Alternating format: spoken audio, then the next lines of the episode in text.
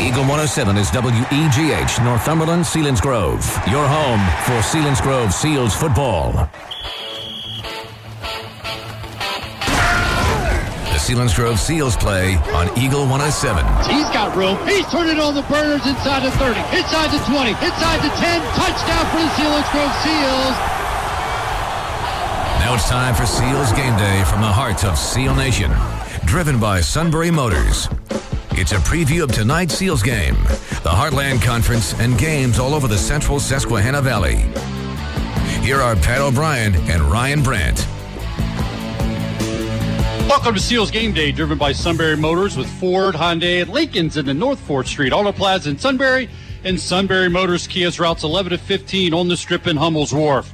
This is Pat O'Brien. I'll be joined shortly by my broadcast partner, Ryan Brandt, as we get ready for the Selinsgrove Seals and the Jersey Shore Bulldogs. We're looking out at a newly resurfaced turf here at Harold L. Bullock Memorial Field. And 43 matchups. Selinsgrove lead the all-time series 38 to 5. They played each other twice each of the last five seasons. Selinsgrove ended Jersey Shore season in 2014, 2015, and 2017, while the opposite happened in 2013 and 2016 with the Jersey Shore Bulldogs beating the Selinsgrove Seals. As for the start of the 2018 season, Bellefonte knocked off the Jersey Shore Bulldogs in week one for the second year in a row. Last year was a 17-13 win for Bellefonte, while this year was a 17 14 victory. For Selinsgrove, they lost last week to Lewisburg 33 to 22, the first week one loss since 2011 for the Selinsgrove Seals when they were defeated by the Mount Carmel Red Tornadoes 22 to 7. As I bring in my broadcast partner Ryan Brandt into the conversation, the Seals led at halftime 14-13 but the talk is Lewisburg made enough plays in the second half and go on a 10 point victory. Uh, yeah, they made enough plays, and the majority of those plays were Dylan Fer- uh, Ferronato. I mean, he didn't get all those touchdowns, but you think about a Shedleski quarterback had a couple of scrambles there uh, to get into the end zone, but they were all from a yard or three yards out that were set up by Dylan Ferronato. Fortunately for the field, uh, Seals tonight, I don't see a player on Jersey Shore that even remotely resembles Dylan Ferronato. So that's one of those things that Selinsgrove won't have to worry about tonight. But it was a very good game last week. We didn't know what we were going to get. We knew it was a younger team, an inexperienced team with a handful of pretty good seniors, had a couple injuries in the game, and we grew a lot. We didn't get the win, but a lot happened in that game. Some guys had to fill in positions, get some experience, and it's going to set things up. I was really happy with the drive we saw uh, with the combinations of Swineford, uh, receiver, Ben Swineford, and then also Danny Shock QB there. Was a fourth quarter, put together a beautiful 12 play drive for 75 yards, took over five minutes off the clock. That got into the end zone, a really nice tight pass on out on the goal line. Swineford with the presence of mind gets the ball over the goal line, gets in. Then they set up a two point play. Beautiful timing. Uh, Metzger, uh, Wyatt Metzger running a great route ends up being wide open, easy uh, pass for, well, most people would say easy, but when you see a wide open receiver, sometimes you kind of change your mechanics. Danny shocked in, the rep showed, found uh, Metzger in the back of the end zone, and here we were, six minutes to go in the fourth quarter with the lead, and we just showed a drive of being able to throw the ball to the freshman quarterback. That was an exciting game.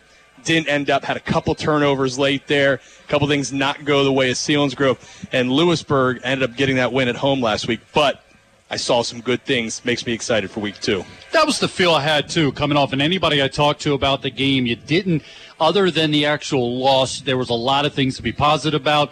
Derek Hicks talking to him, a lot of good things on film, watching it during the week. So a lot of good stuff to build on. He's making some changes, as you see, from week one to week two. So we'll be able to talk a little bit more about that as we move on. And you talk about that fourth quarter Swineford with that touchdown. Like you said, they went up 22-19.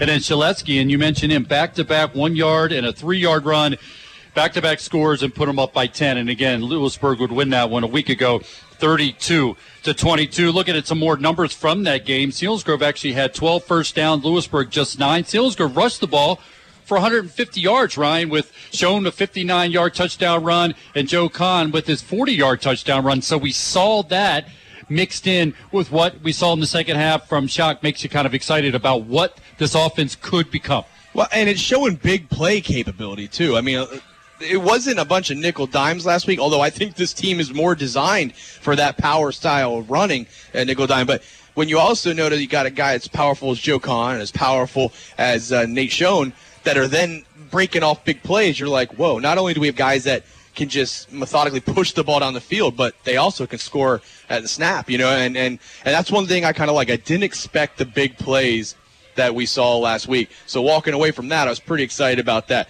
Schoen looked fast. I thought he looked fast. A big dude running, you know, and he comes off that uh, uh, knee injury last year, and you know, you could see he was kind of hampered all year long as he played on the offensive line. It wasn't the Nate Schoen that I had seen growing up. Well, that guy's back, and that's a good thing. And I just last week I just saw enough good things with an inexperienced team that I'm feeling really confident going in this week. And you talk about showing in at 10 carries, 82 yards, and had that touchdown from 59 yards. Al Joe Kahn, 13 carries, 71 yards, and had that 40 yard touchdown run for the Seals. And, and, you know, with all the newness that we're talking about, one thing that stands uh, stays the same, and it's it's it's uh, Coach Hicks's defense, man. I mean, mm. it's year in and year out. What did they hold uh, the the Max Moyer guy to rushing last week? You have the stat there? Yeah, he ended up with I think it ended up about 60 some yards, and I know that what we talked about his first run.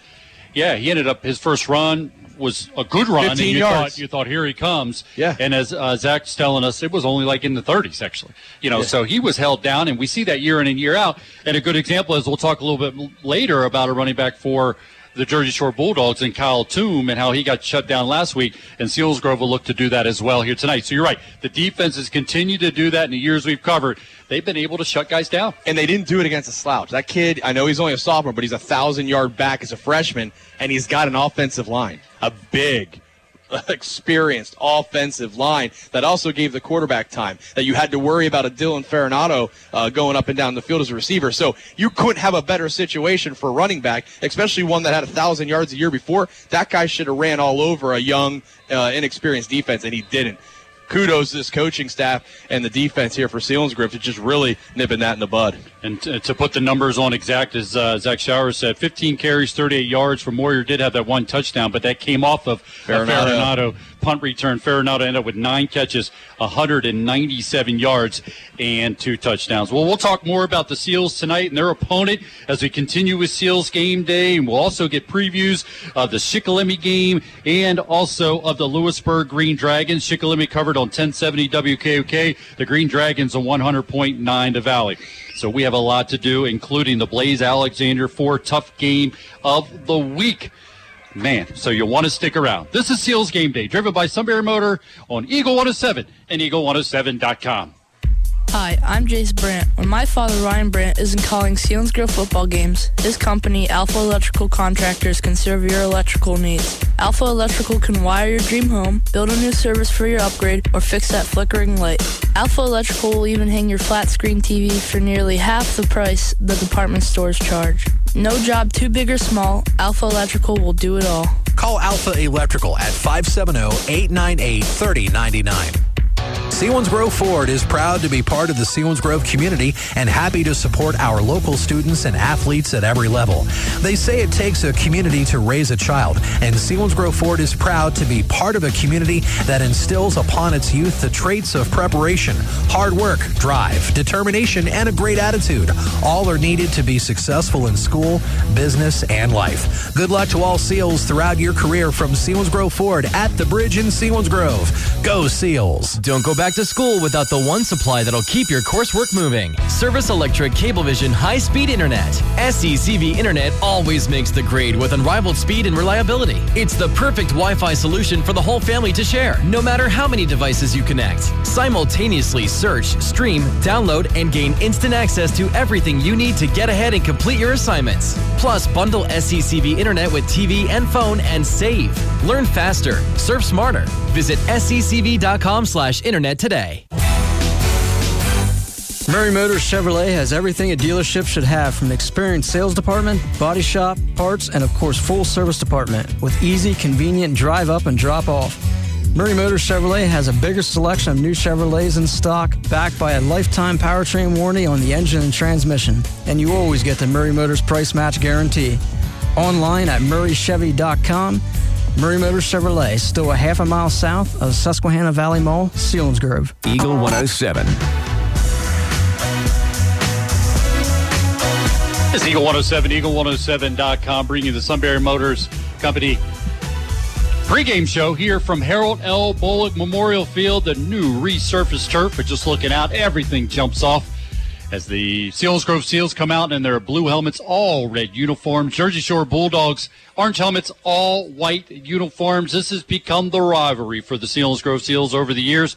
I talked about that with Derek Hicks, and we'll hear from him at the bottom of the hour during the Derek Hicks pregame show. But right now, we want to preview the other games that you can be heard on Sunbury Broadcasting Corporation. And of course, that's the Shikellamy Braves and the Lewisburg Green Dragons. As the Shikellamy Braves have to take on Central Columbia. Central Columbia trying to bounce back from a loss a week ago, but a good team. They bring back a lot of guys. Shikellamy, on the other hand, fell to a good Danville team a week ago, and they're dealing with some injuries themselves here in the early season. But to hear a little bit better and some more insight on that game, let's go to the voice of the Shikellamy Braves, Kevin Hur, covering the Braves on 1070 WKOK and WKOK.com. A week after facing one of the PHAC 2 frontrunners to open the season, the Shikellamy Braves welcome one of the Division Three favorites now, the Central Columbia Blue Jays, to Sunbury. Central Columbia comes off a Division Three rival loss to Mount Carmel a week ago, where the Red Tornadoes played a little ball control in the second half to outscore Central Columbia 20 to six after Mount Carmel was trailing seven to two at the half. Central, another big play, solid skill position team like last week's opponent Danville had sophomore Xander Bradley showing his big play ability with a 77 yard catch for an early TD in the game. Attacking through the air was the style of choice last week. As senior quarterback Trey Devlin went 11 of 18, two picks and a touchdown for 212 yards and 265 yards total offense in a 21 13 loss to Mount Carmel.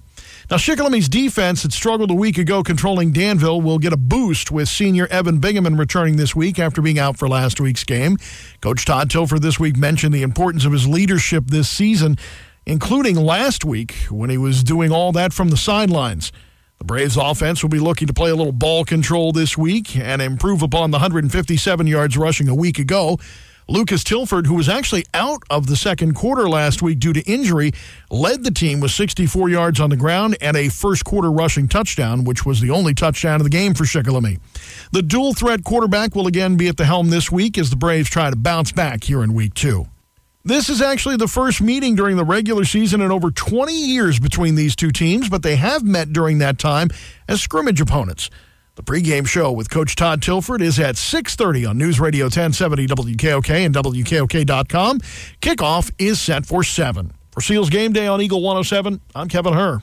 There's a new breed of dog in town, and so many different ways to make your mouth water. You've got the Coney Island dog with chili, onions, grated cheese, and mustard. You've done got your Basset Hound with blue cheese coleslaw, dill pickle, tomatoes, mustard, and poppy seeds. Oh, si, senor. Don't forget the Chihuahua with bacon slice, chili, and cheese. I guess you can teach old dogs new tricks.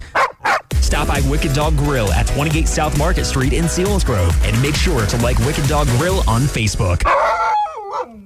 Hey, Dad, football takes a lot of hard work, doesn't it? It sure does, Ben. Hard work and discipline make a team successful. Like your CPA business? Yes, my clients and I are a team. I work with them for all of their income tax, payroll, and bookkeeping needs. It doesn't matter if it's one person, a family, or a whole business. I get things done, just like our football team does on the field. So, do you have a playbook? Kind of. My goal is to do my absolute best for all of my clients. They can call me, William D. Booker, CPA, at 570-374-7343, or visit me at 530 South Market Street in Selinsgrove, next to the American Legion. Go Seals! Blaze Alexander Ford is your premier Ford dealership on Route 45 in Lewisburg. Blaze Alexander Ford prides itself in offering the lowest price guaranteed on any new or used vehicle we have in stock. We currently have over $15 million of new and used inventory and over 500 vehicles to choose from. At Blaze Alexander Ford, you're always going to get the most for your trade in and be treated the way you want to be treated after the sale. BlazeAlexanderFord.com. It's worth the drive to Route 45.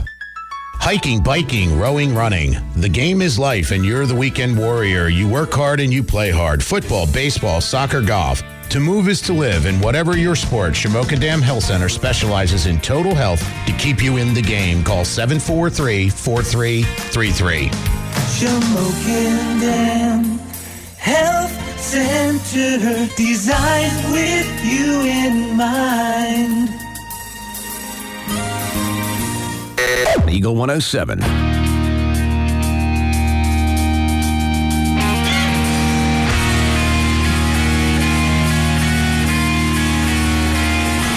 Welcome back to Seals Game Day, driven by Sunbury Motor Company here on Eagle 107, eagle107.com. Ryan Brandt, Pat O'Brien, Zach Showers, and of course our producer Sean Carey. Get ready to bring you the Selinsgrove Seals and the Jersey Shore Bulldogs. We'll talk a lot more about these two teams as they get ready for a big matchup. Both teams trying to get in the win column after dropping their opener. Again, it was the first time the Seals have dropped an opener since 2011. For the Jersey Shore Bulldogs, back to back opener losses, both coming to Bellefonte over the past two years. But before we get more into this matchup here in front of us, it's time to check in with Greg Wetzel as he previews the Lewisburg Green Dragons on 100.9 The Valley and WVLY.com. The Lewisburg Green Dragons play the Central Mountain Wildcats tonight in a Heartland Conference Division One game on the campus of Central Mountain High School. Last week, Lewisburg defeated Selinsgrove by a score of 32-22, and Central Mountain lost to Williamsport by a score of 62 to 26. Last week, Lewisburg was led offensively by quarterback Nick Shedleski, who completed 12 of 18 passes for 225 yards and two touchdowns. Nick also had two rushing touchdowns for the Green Dragons. Senior wide receiver Dylan Ferranato had 10 receptions for 197 yards and two touchdowns. Last week, Central Mountain quarterback Zane Probst was 14 for 24 for 294 yards and three touchdowns. His favorite receiver was Colin Jones with five catches for 165 yards. On the ground, the Wildcats are led by Rocco Stark, who ran for 165 yards on 16 carries. This looks to be a high scoring game where turnovers could play a big part in the outcome. It could come down to which team has the ball last. Game time is 7 o'clock with a pregame at 6.30 on 100.9 The Valley and WVLY.com. I'm Greg Wetzel for Game Day on Eagle 107. All right, Greg, thanks very much. Sean Carey here in studio as we continue Sunbury Motors Game Day here on Eagle 107 as the Seals look to get into bounce back mode tonight and a little over 40 minutes away from the kick and the home opener at Harold L. Bullock Memorial Field between the Seals and the Jersey Shore Bulldogs. Checking our scorecard at eagle107.com, which will keep constantly updated all night long tonight. Don't forget Central Columbia Shikellamy, that game on News Radio 1070 WKOK. Also across the valley tonight, you've got Danville at Loyalsock, Mifflinburg at Bloomsburg, Canton at Montgomery, Pittston at Berwick. And history tonight in the western portion of Snyder County, the first ever home football game for the Midwest Mustangs, looking to go 2 and 0 on the year. And come calling tonight is Blue Mountain. Cody Jarrett from SusquehannaValleySports.com is there. We'll have a report from Cody later tonight on Sunbury Motors game night. Also on the week two scorecard, Juniata at Tri Valley, Williamsport at Altoona at Mansion Park. They're playing uh, each other for the first time in 13 years. Newport at Williams Valley. Upper Dauphin at Halifax, North Schuylkill at Shamokin. North Schuylkill with an impressive win over Loyalsock last week. Home opener tonight for Henry Hynoski at Kemp Memorial Stadium as Shamokin head coach. Also, a showdown in the Silver Bowl tonight between Southern Columbia and the Mount Carmel area Red Tornadoes. Wyalusing at South Williamsport, Milton at Warrior Run, Hughesville at Montoursville, Susquehanna at Line Mountain, and tomorrow afternoon, Columbia Montour Votech will entertain Bucktail. Take a quick break and head and then we'll head back to Harold L. Bullock Memorial Field as we continue Seals Game Day, driven by Sunbury Motors. Don't forget, throughout the night, you can check us out on Facebook, our Facebook page, Selinsgrove Seals Football on Eagle 107, and follow us on Twitter, our Twitter handle, Seals on Eagle 107 for scores, halftime highlights, and stats too. So much more with Eagle 107 Grove Seals coverage on social media, on Facebook and Twitter. Ryan and Pat back in just a moment as we continue Seals Game Day on Eagle 107. You know you go to DQ when you think Blizzard, but hey, fans, how about some food? Fan food. The DQ chicken strip basket should not be a best kept secret. How about the five buck lunch? And if it is a Blizzard you want, Reese's Outrageous is peanut butter cup, Reese's pieces, and peanut butter sauce in a smooth, delicious Blizzard. Tell the whole stadium fan food before the game, after the game, and everywhere in between. Dairy Queen, routes 11 and 15 on the strip, Selinsgrove. Go Seals, go DQ. Fan food, not fast food. I can still remember the kids rolling around on that comfortable living room carpet. Remember when they were babies, they'd bang those pots and pans on the kitchen tile? I still remember the sounds of soccer and baseball cleats running on those hardwoods, and you yelling, Leave the shoes outside. These floors have seen a lot, and they still look so good. They've got some good years left on them. Just like we do, honey. Right? You bet, my dear, you bet. Carpet Man in Milton. Flooring for life. For almost a half century, Central Pennsylvania has turned to Glicks in Selinsgrove for the best quality in garage doors, fireplaces, stoves, and awnings. With the area's most experienced installers, you know you'll be getting superior service and premium products from Glicks.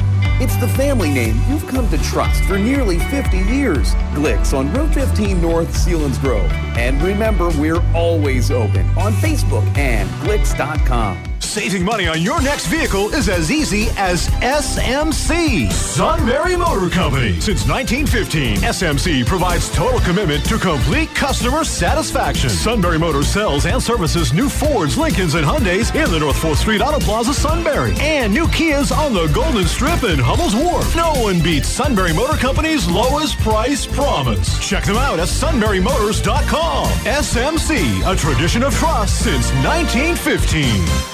Eagle 107. Welcome back to Seals Game Day, driven by Sunbury Motor Company here on Eagle 107, eagle107.com. As the Selinsgrove Seals, Jersey Shore Bulldogs out warming up, getting ready for the top of the hour to get this one underway. Week two of the 2018 season. And the resurfaced turf here looks beautiful under cloudy skies. The lights are on, Ryan, but uh, the atmosphere is good and we know the importance of a victory here tonight for the Seals Selinsgrove Seals as they start out the season with back-to-back Hack One games. They dropped the one a week ago to Lewisburg, so this is even a stronger, important game. Not only to get the victory, but from a confidence level for these Seals moving throughout the rest of the season. Yeah, I mean, I don't want to use uh, must win for this game, but I think this is a winnable game. I think yeah, Selinsgrove can come out here tonight and play their game and, and, and come away with the uh, uh, home victory. I think it sets the tables a little better for the season. I, you hate to say week two can can really make that big of an impact in the season, but with a tough schedule that Selinsgrove has, you, your your more winnable games you need to take advantage of and, and take care of business. And and honestly, I, that's what I expect to see here tonight. I, I think Selinsgrove can come out here and I just think they got more athletes. Although Jersey Shore's got some guys, return some guys, some big guys, especially on the defensive line that can cause a lot of issues with that Selinsgrove run game, which could force it into the young QB of, of Danny Shock's hands of taking over this game. Again, both teams dealing with an opening season loss. Again, Jersey Shore lost to Bellefonte. Seals Grove lost to Lewisburg. And Ryan, speaking of losing the opener, Loyalsock lost an opener a week ago when they fell to North Schuylkill 42-21. But Danville was able to beat Shikellamy 41 to 7. And I bring those those two teams up because we do a Blaze Alexander Ford tough game of the week brought to you by Blaze Alexander Ford where it's worth the drive to Route 45. But that's a game we'll keep an eye on. That's a tough matchup between these two teams and two teams that think this is their season. Danville looked impressive with the win over Shikellamy why Loyalsock looking to bounce back with Connor Watkins, the senior quarterback, and a Division One recruit. So they're looking to bounce back after a tough loss to North Schuylkill. And we talk about week two being a big game for us because you get two teams that open up the season with a loss and, and playing out the season. You're going to find out Danville and, and Loyalsock, which one's one of these real deals. And I think both teams are a real deal, to be honest. And, and Danville, not a very big team, but boy, they got athletes everywhere and they play downhill. I mean, everything is fast and hard it's going to be a great matchup. Definitely a tough game. Well, again, and we're, uh, going to watch two teams kind of uh, go from week one to week two, and a lot of coaches talk about without that scrimmage, this becomes the big adjustment where do things, where are the adjustments, and where's the growth from week one to week two? And uh, Coach Gravish for the Jersey Shore Bulldogs and uh, Derek Hicks for Selinsgrove are going to put a lot of emphasis on that. And so much so that I talked to Derek Hicks, and again, we'll hear from him at the bottom hour. They're already making some adjustments to the offensive line, some because of need, and some because they need to be able to improve on that, improve in the running game, and also improve in their protection of the young quarterback. So those are things that we'll have to keep a close eye on how how these two teams are adjusting. Uh, we saw Kyle Toom, his numbers against Bellefonte, not his normal over 100 yard per game average for Kyle Toom a week ago. He struggled for the Jersey Shore Bulldogs, so we'll see how Tom Gravish and a good coaching staff try to get him going against this good run defense of the Seals. It is amazing. I mean, one thing I do have for Jersey Shore is respect in their coaching staff. They they do it every year. I just feel like you know, some of these last couple years they weren't as good as what they actually played, but this coaching staff just gets them to play at the top uh, level, and, and we know Selinsgrove's got it. I mean, that's one thing Selinsgrove's done year in year. They've got great coaches. They make adjustments, and you talk about the moves on the offensive line, and I don't think it's necessarily moves because it's a bad line or line struggling. It's every year. That's what they do. That that that offensive line if you aren't performing or there's some guy starting to play better, everyone gets a chance. I can't tell you the last time I can remember that we had the same offensive line all year long. It's it's an audition every week, and guys get a chance. And if you make the most of it, you stay there. And if you're getting the job, you stay there. But this coaching staff knows, and real football fans know, everything starts with the line. That's the most important thing in the game and that's why they're always messing with it, always try, always trying to get the best fit they can get, and sometimes it takes an entire season to find that fit. Well, Ryan, and you talk about performers and guys needing to get going here. We talked about Kyle Toon. We know that a year ago, um, Joe Kahn had a great game against Jersey Shore in the 25 to 6 win when he was able to score all three touchdowns in that first half and got them out to a 25 to nothing lead for the Selinsgrove Seals. They end up winning at 25-6. But again, Joe Kahn's a kind of guy that's going to have to get going and he's going to be able to he's a guy that does it by reps. I remember talking about coming to his junior year. Is he a guy that's going to be able to run 25 times a game and be able to produce? Well, you look at the numbers from a year ago when he went for 175. That's what he did, and that's what we want to see. 24 carries in that game, and I wish I had the stat that we used to carry last year. I, I forget what it was, but Joe, and every game Joe had 20 or more carries. I think we almost won, maybe all the way up to late in the season. But I, when Joe gets the volume of carries, it just makes things happen, and it's not just like big gains. Sometimes it's first down, Joe gets a carry, gets three, four yards, and you're set up with second and six. Or, you know, you go for a pass on first down, it's incomplete. Second down, you go with a, with a run with Joe, he picks up four or five yards. Now you're at third and five. He makes the game manageable with his tough running. Last week, he was dealing with some cramps on the sideline, but I thought he still had a stellar game. But I, I agree with you. When Joe gets his carries, it, the, uh, the, the odds are in his favor. Things are going to happen. The game's going to be easier for your offense. And uh, he did last year 24 carries against them. He had two rushing TDs, had uh, three total, so he had the one in the air and he did 175 yards on 24 carries. That was a game too. Selinsgrove was up 25 nothing halftime. They took care of business early. Well, big numbers against Jersey Shore over the years. Logan Libby 348 yards in 2016. Connor Liesefeld in 2013 ran for 175 yards to equal what Joe Kahn was able to do a year ago. Nick Swineford, big game against Jersey Shore in 2015 with 155 yards on the defensive side. We always talked about it when Jack Gogler was around the ball. Play was over, and he had 19 tackles in 20. Um, 2015 and Wyatt White. Remember when he came on the scene and he had a big game against the Jersey Shore Bulldogs when he was able to have three sacks. Ryan, you talk about that offensive line from one of the best offensive lines that was able to stay together the entire year Go back to 2013. We talked about Connor Liesefeld when you had Nick Showers at center, Jack Gogler playing the guard with Brandon Hoover, the other guard,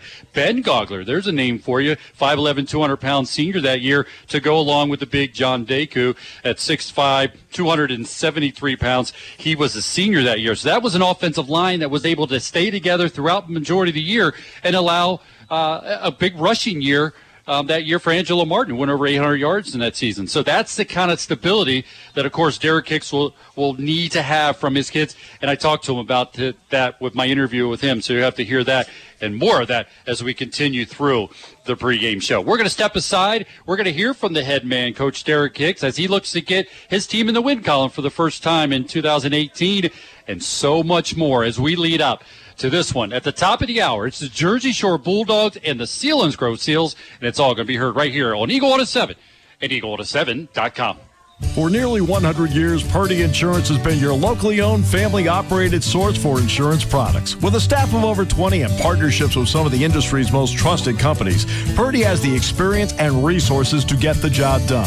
Whether you need personal, home, and auto, or complex business insurance solutions, Purdy will help you navigate through the process. Call today at 570 286 5855, or better yet, stop in their Sunbury office to see what Purdy Insurance can do for you. We all have a path in life.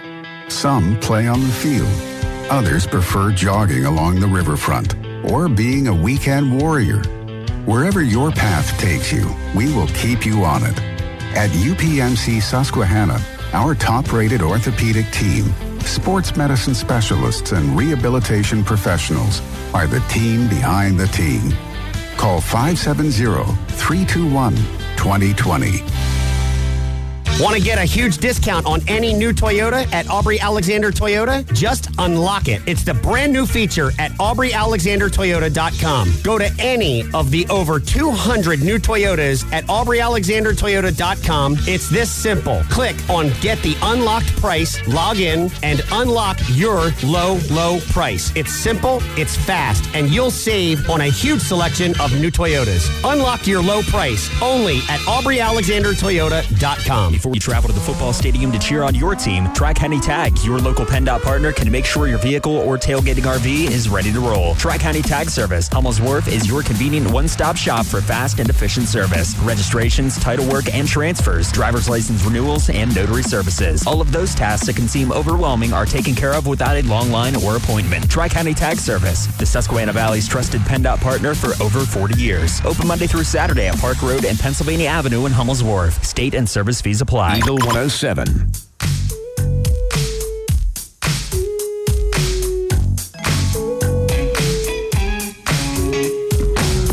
Seals game day driven by Sunbury Motors continues on Eagle 107. We're less than 30 minutes away from the home opener at Harold L. Bullock Memorial Field between the Seals and the Jersey Shore Bulldogs.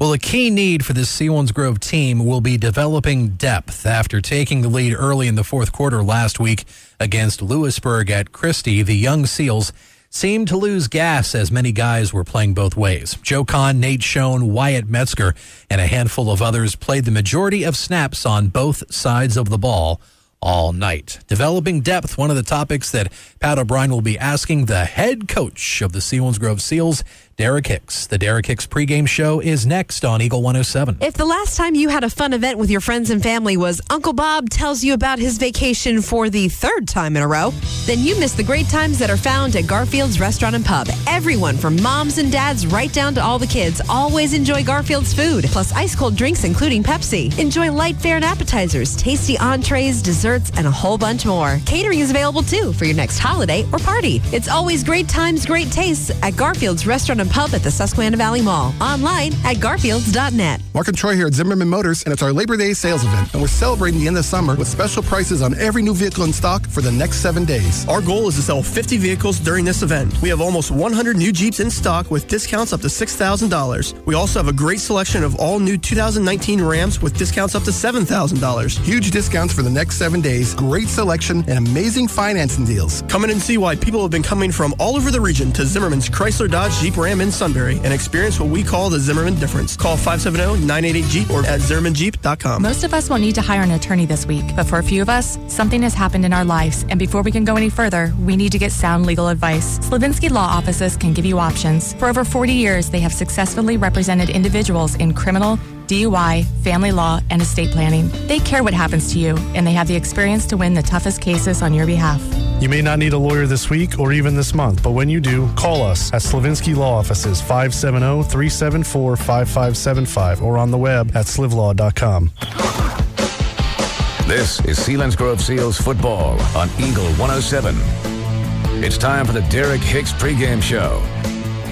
Now back to the stadium with Pat O'Brien, Ryan Brandt, and Coach Hicks. Welcome to the Derek Hicks pregame show. Pat O'Brien along with Coach Derek Hicks and Murphy O'Brien as we get ready for the Jersey Shore Bulldogs who fell to 0-1 a week ago. Selinsgrove also 0-1 for the first time since 2011. We bring Derek into the conversation to talk just about that very thing. You're at 0 1, young group, uh, wrapped around a lot of seniors as well, or some seniors with great leadership and stability. What's the week been like coming off the loss and uh, preparing for a very familiar foe, the Jersey Shore Bulldogs? Uh, you know, we had a good week of practice. Kids, you know, we got into films Monday, looked at the positives, looked at the things we need to fix, and they were focused this week. Uh, a lot of intensity, a lot more hitting than you might normally see. Uh, you know, once the season has started, just uh, it, it, was an intense week, and uh, you know, kids are ready to get that home opener in. What was uh, the talk at halftime and your preparation move into the second half? You went in with a 14-13 lead over Lewisburg. You, and then uh, you come out in second half and kind of a different look offensively. What was the talk like at halftime? You know, biggest thing was that we were leading a team that was supposed to be uh, probably a couple touchdown favored on us, and told the kids that without a couple mistakes in the first half, that lead's even bigger. Uh, and, you know, we told the kids, come out, keep doing what you know how to do, uh, minimize mistakes, and you know, unfortunately, we, we had a couple couple mistakes at inopportune times that ended up costing us the game. But you know, again, uh, Lewisburg's a solid team, so the, the, effort our guys put forward, I was very proud of. You talk about Lewisburg. Uh, give your synopsis on a guy like Shedleski, the quarterback for Lewisburg, and Dylan Farinato. Um, you know, I'm, Shedleski just uh, he did what he had to do, which was get the ball within a, about a five yard radius of Farinato, uh, and he kind of took over. So. Uh, you know, Farinato was, was a one man show. You know, you take him off that Lewisburg team, and they're still good, but boy, oh boy, was he impressive. We knew going in, we spotlighted him as the athlete, and boy, he showed up big time uh, for the Lewisburg Green Dragons, and we'll have to, as you mentioned, throughout the year if they want to improve on their 4 and 7 record from a year ago. Well, we move ahead. We talk about the Jersey Shore Bulldogs, and we said a very familiar foe. You've played them tremendous amount of times, e- even in your short stint at the head man. Um, you're expecting much of the same from this uh, Gravish coached Jersey Shore Bulldogs. Yeah, I mean, Tom, uh, he's had a, a, successful run at Jersey Shore. Uh, the the five two defense has been kind of a shutdown thing for them, and uh, you know they run two variations of offense. They'll come out in a, a pro eye uh, sometimes, and other times they'll go spread. And again, it's a mix and match that they've had a lot of success with. So, uh, you know, we expect uh, a little bit more of the same once again. They have a new quarterback, but a familiar name with Lorson, Tanner Lorson. Uh, what what have you seen on film, and uh, what are you expecting from him as he grows into the position? Uh, you know, he's a, a, bigger kid. He's not afraid to run the ball, and uh, what we saw in film was exactly what you'd expect out of a first-year quarterback. Sometimes he, uh, you know, a couple mistakes that a veteran's not going to make, and uh, the more game experience he gets, the better he's going to get. Sitting down with Coach Derek Hicks, getting ready for the Selinsgrove Seals and the Jersey Shore Bulldogs. Talking about your quarterback, we switch it to your side. Uh, talk about uh, what you saw from Danny and his first start as a Selinsgrove Seal and uh, his uh, focus as he moves into week two. Uh, you know, again, he's a he's a studier. You know, you look at the film time he put in this week, and th- there was a lot. So, uh, last week we kept it simple. You know, you got a freshman quarterback, first varsity game. Uh, you certainly don't want to overwhelm him. And Derek Pope uh, didn't do that. You know, make make simple reads, simple throws, and he did a great job of doing just that. As we move through week to week, we're going to start to try and put just a little bit more on his plate uh, offensively, and you know, he's a kid that, that's going to work hard. He's going to study, and uh, hopefully do well with that. Danny Shock finished tonight nine for 17 for 85 yards, a touchdown, and did throw one pick. And uh, as I throw it to Murphy. She has a question for you, Coach Hicks, in terms of Danny's um, offensive line. So we're going to throw it to Murphy and uh, let her address that very thing. Yeah, um, with some shakeup on the offensive line, have you seen other guys this week at practice that are going to step up? Yeah, I mean, we had, uh, like you said, we, we've got some guys dinged up, and and you know, we had a great week of competition on the O line. Um, Michael Mall's back for us this week, and uh, we we moved Nick Schaefer from tight end. He's bumping inside uh, again, just because of uh, some of the the injuries we have going. So, uh, great week of competition with with Schaefer, with Mall, with Everett Thomas in there. Micaiah Showers has done a great job for us. Uh, you know, Blaze at center is kind of the the anchor of everybody. So uh, Ryan Almond bumping up from fullback, you know, starting to get a handle on the O line. He did it last week, kind of off the bench, out of the blue at Lewisburg, which was a pretty tall order, and he did a nice job. So uh, lots of competition. Uh, you know, you'll see some guys rotating in. Uh, Garrett Benfer, a senior, I think uh, you know we're hoping he's getting really close. That whether it's whether it's tonight or next week, but hopefully we get him back soon and uh, you know we get a guy like that on the field, get Bainey back, and uh, start to get a little bit of stability up front. All right. Thank you, Murphy, for your question. And something we'll keep an eye on. That offensive line, who, uh, as you said, a little shake up there, a lot of competition this week. So we're looking for improvement from week one to week two. Um, Joe Kahn. Joe Kahn, your stability in that offensive side and the defensive side end up 71 yards and runs for a 40 yard touchdown. He continues to do what Joe does. Uh, what's his importance in terms of being that senior leadership, and how have you seen him handle that responsibility? Uh, you know, I think you hit you hit the nail on the head. The importance of him is being a leader, and uh, you know, once we started in the weight room last December, Joe took that role, and uh, you know, when when you've only got six seniors on the squad, you need those guys all to step up and lead. Joe's embraced that. Ben Swineford's embraced that. Blaze Zeiters has embraced it, and um, you know, we've got all those those guys are on the field all the time. So those three guys offensively, defensively, have done a great job of kind of rallying the troops and keeping everybody focused. So, Derek, you get your first home game this year, and it's on a newly resurfaced turf at uh, Harold L. Bullock Memorial Field. Had a, you had a chance to walk the field, and uh, where do you think it's at, and, and how do you think it'll play into the the game this week? Uh, yeah, I, I can't imagine it's a factor in the game. You know, it's a new field. It's it's definitely got a different feel than uh, even Susquehanna when we were on it and our old turf. Uh, you know, there's a pad under it with all the, the concussion protocol and then playing it safe there. So there's a cushion underneath, so it definitely walks a little softer than the old field. Uh, but we practiced on it last night. The kids loved it. They said they felt faster on it. Uh, I said, heck, even I felt fast, but I wasn't going to run and prove that I'm not. So, uh, it, like I said, it's a different feel, but you know, at the end of the day, it's a football field, and I don't think it'll it'll play a big role as you prepare for the Jersey Shore Bulldogs, just talking about a couple of the guys that got their first start along. We already talked about your quarterback, but also on the defensive side, a very important position. And uh, I want to hear a little bit about Coy Bastian and his growth and where you need to see him get as a safety. Uh, you know, Coy again did a nice job. Your safety's got to be your communicator, captain of the defense. Um, you know, and it was just a matter of uh, I don't even want to say bad reads because he did a great job. Uh, just a couple times it, it, was an angle thing, and you know you got to realize Farinato's an all-state guy, and uh, you know, we just we, we had a bad angle for some tackles, for some pass coverage.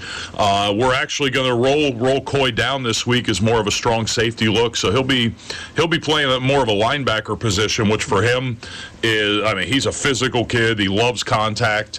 Uh, so seeing him down near the line of scrimmage, I think, is, is going to be good for our defense uh, going forward, especially this week against the Jersey Shore team that wants to run the ball talking to Coach Derek Hicks as his 0-1 Selinsgrove Seals take on the Jersey Shore Bulldogs, who also sit at 0-1 after a loss to Bellefonte a week ago. Derek, I was to wrap things up.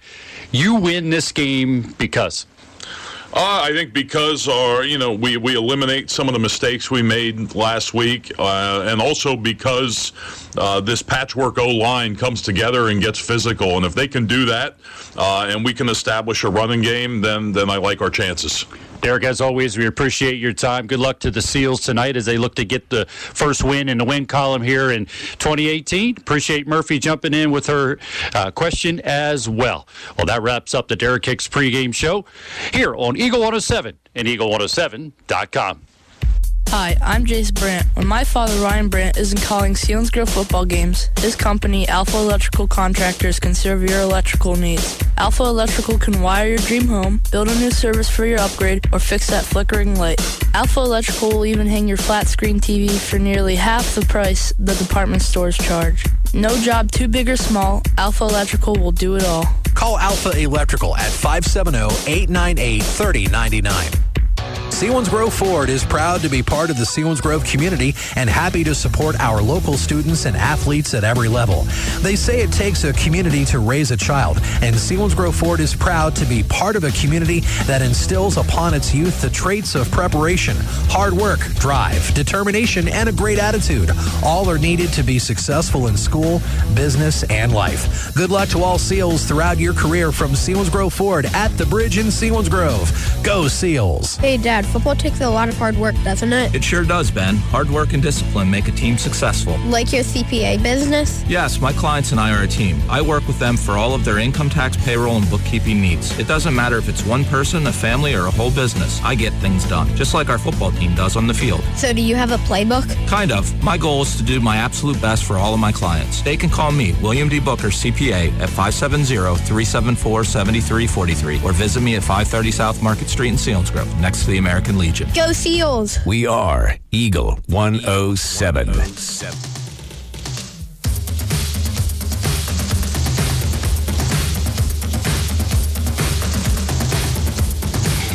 Welcome back to Seals Game Day, driven by Sunbury Motor Company here on Eagle 107, eagle107.com, and the Selinsgrove Seal Marching Band entertaining a crowd as they make their way to the seats, getting ready for the Jersey Shore Bulldogs and the Selinsgrove Seals. Well, both quarterbacks are filling big shoes. Danny Shock and also Tanner Lorson, both first year starters, replacing school record holders at the position. Shock last week, 9 for 17 for 85 yards, touchdown, and an interception in his debut. For Lorson, he was 8 for 23, 74 yards in his debut as the quarterback for the Bulldogs.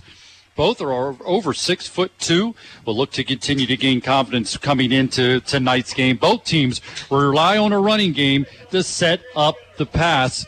So Ryan, we know the situation here at Selinsgrove and Jersey Shores dealing with some of the same things. Two guys who are coming into their second week of as a varsity quarterback. Boy, I look forward to seeing the growth between Danny Shock and also Tyler Lorson, Tanner Lorson. Well, I, I look forward to seeing the uh, increase of uh, ability and play of Danny Shock. I don't know about the opponent, Pat. Um, ah, you got and I think across the board. I think Seal Nation would agree with me on that one, but Okay. we'll go with what you want to say. But no, you're you're right. I mean, two young guys um, looking to get better weekend. I mean, it's crazy when you think about it because your QB is is your pilot, man. You go as the QB goes, and uh, you know Danny Shock is is, is a very young, talented man. Had a great second half last week. Completed seven of 14 passes for 79 yards, and really didn't get too many op- uh, uh, uh, opportunities in the first half. But you know, and, and one thing he did find is find some comfort in a senior. Ben Swineford at receiver. Ben, big game for him last week. Had zero receptions, zero yards in the first half, but he did rebound with a nice second half where he caught six balls for 75 yards and a touchdown. So, as far as the Selinsgrove quarterback situation, we saw it get better as that game went on. I can only imagine another week of uh, preparation and practice and reps and just getting comfortable in the role. You got to remember, he was announced the starter basically a day before he was the starter, two days before he was a starter. They, they, that was a battle. So, tough position to get ready for mentally. He did a good job last week.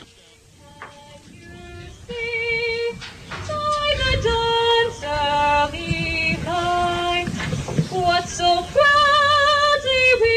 hailed at the twilight's last gleaming, whose broad stripes and bright stars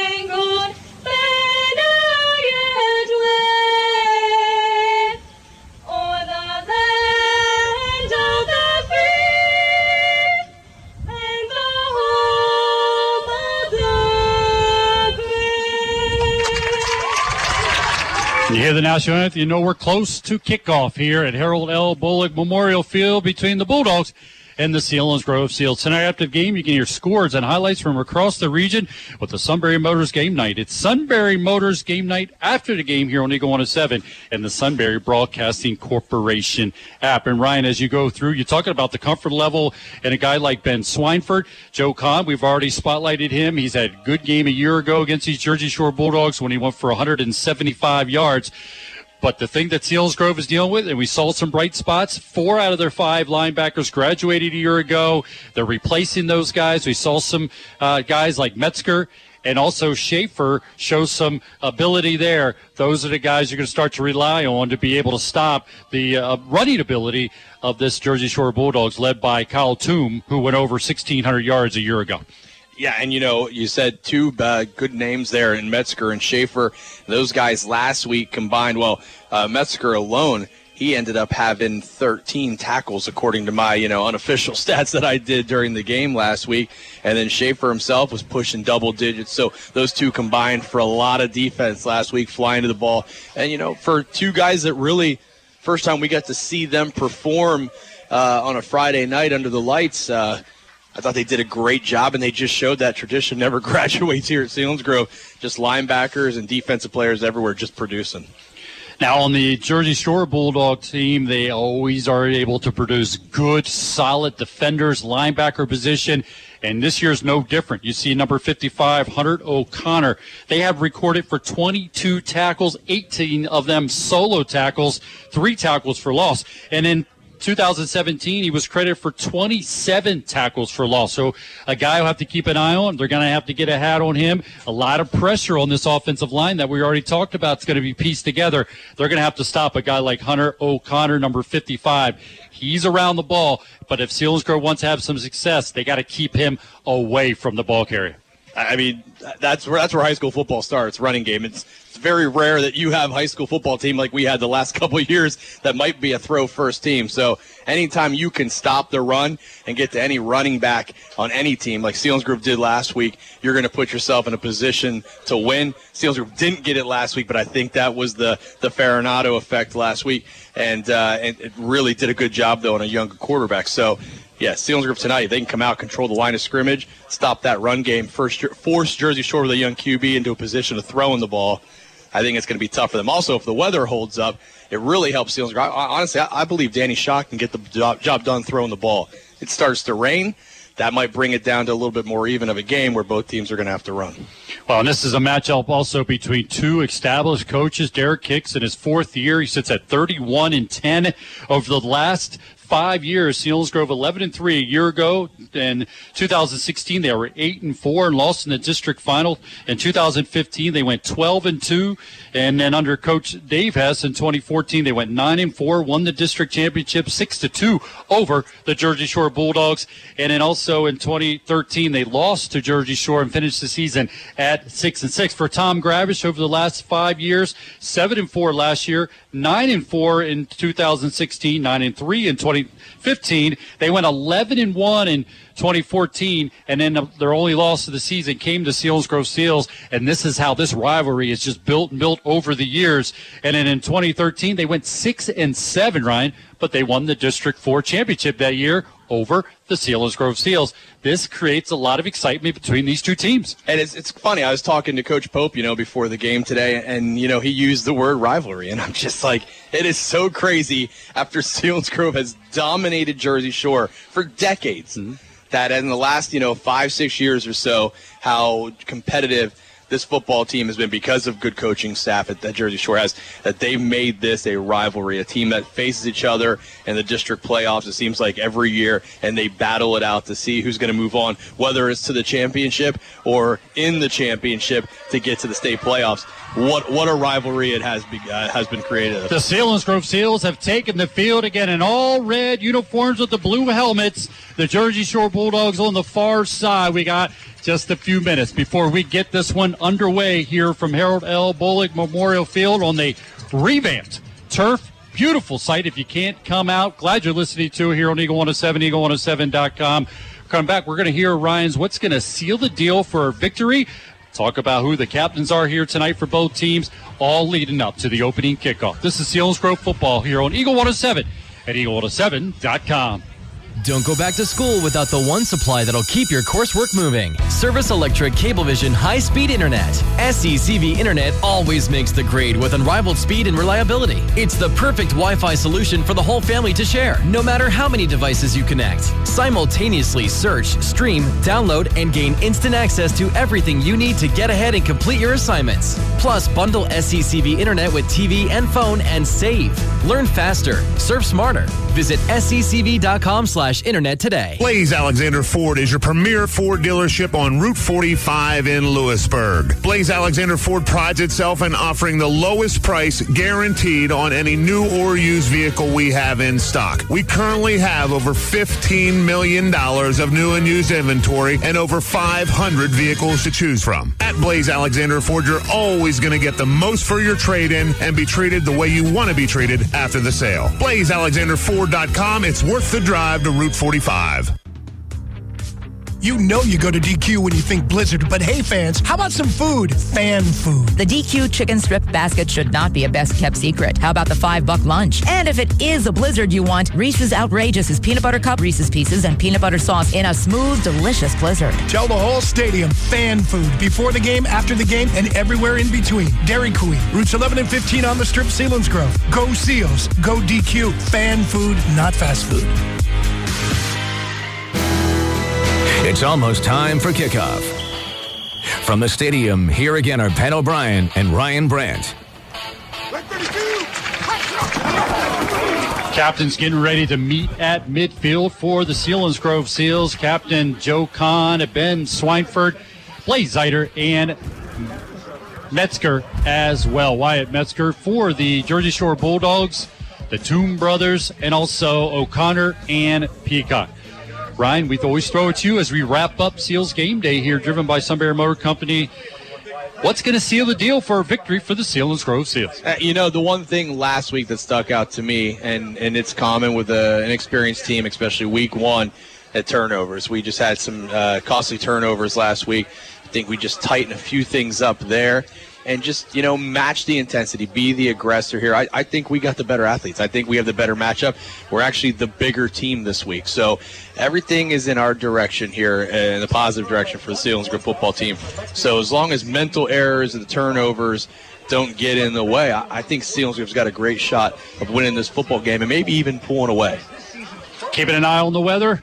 Also, keeping an eye on all those points Ryan just made and see if that is the difference for a victory here tonight for the Selinsgrove Seals. Selinsgrove will get the ball first to start this one. This has been Seals Game Day, driven by Sunbury Motors with Ford, Hyundai, and Lincoln's in the North 4th Street Auto Plaza in Sunbury, and Sunbury Motors Kia's routes 11 to 15 on the strip in Hummel's Wharf. Ryan, we talked about a lot to build up to that second half with a combination of some run and some pass and Curious to see who the additional receiver. You got to find that additional receiver. Also, got to see that Nyland, you know, kind of falls into his in his place. He's the guy that everybody's looking at to be the replacement for what Ricky Cope was able to do for him. And Nyland had some big games a year ago. And you know what? They've got this coaching staff knows it too. They've got to find a way to get Nyland touches, even if it's just five. Last week, there's some tough throws made. He went up, tried to get it, took some big hits, knocked him free. I don't think he had the ball in his hand enough. He is one of the premier athletes on this team, offensive playmaker. They've got to find a way, whether it's, you know, on reverses, on the handoff, or just quick hitters, give him the ball, anything. You got to find a way to get Nyland the ball in offense. And I'm really interested to watch how they do that tonight. This is Selinsgrove football on WEGH Northumberland. Selinsgrove. You know, Pat, another thing too is with the way Danny Shock ended that game last week and the way he got some momentum going there third quarter into fourth quarter, I would not be surprised if we saw more of a passing game early on in this game and get him in the groove, especially before any rain were to come. Because right now it's dark, but we don't have any rain. As Griffin will kick it away for the Jersey Shore Bulldogs back deep. Nate Schoen and the guy we were just talking about, Josh Nyland, standing inside their own 10 yard line. This rivalry game between Shore and Selinsgrove is underway here on Eagle 107 at Eagle107.com. Taken by Nyland at the four. He's at the 10, the middle between the hashes, got some room to the 20, 25, and then Peacock upends him at the 25 yard line. But as we see Nyland do a year ago in different times, he pops to his feet. But boy, welcome to the game, Josh Nyland, from a dish from Peacock. And I, I thought he took big hits last week. That was violent. Uh, he got tall, got between two guys, tried to make a move, and got up on his tippy toes. When you do that, you lose your base. And uh, Peacock came in. I never thought a Peacock was aggressive. That was an aggressive bird right there. If you give them an opportunity, first down at 10 for the Seals from their own 25 yard line, just underway. here from Harold L. Bullock Memorial Field. Taking a snap is Shock. Got some time. Gets rid of it. Scott Swineford making the quit. Catch. Five yard pickup. Be a second down and five. Tackle on the far side by O'Connor. He's a big linebacker, makes a lot of plays, and he gets his first tackle of the night. He had 18 solo tackles a week ago for the short defense, but a good shot. Second down, we'll call it about a long five, maybe six for the Seals. Zeiters is the center. In the backfield, along with Shock, will be Nate Schoen and also Kahn. Kahn gets the call here off the left side. Dragon defenders This is going to be short of the 35 yard line.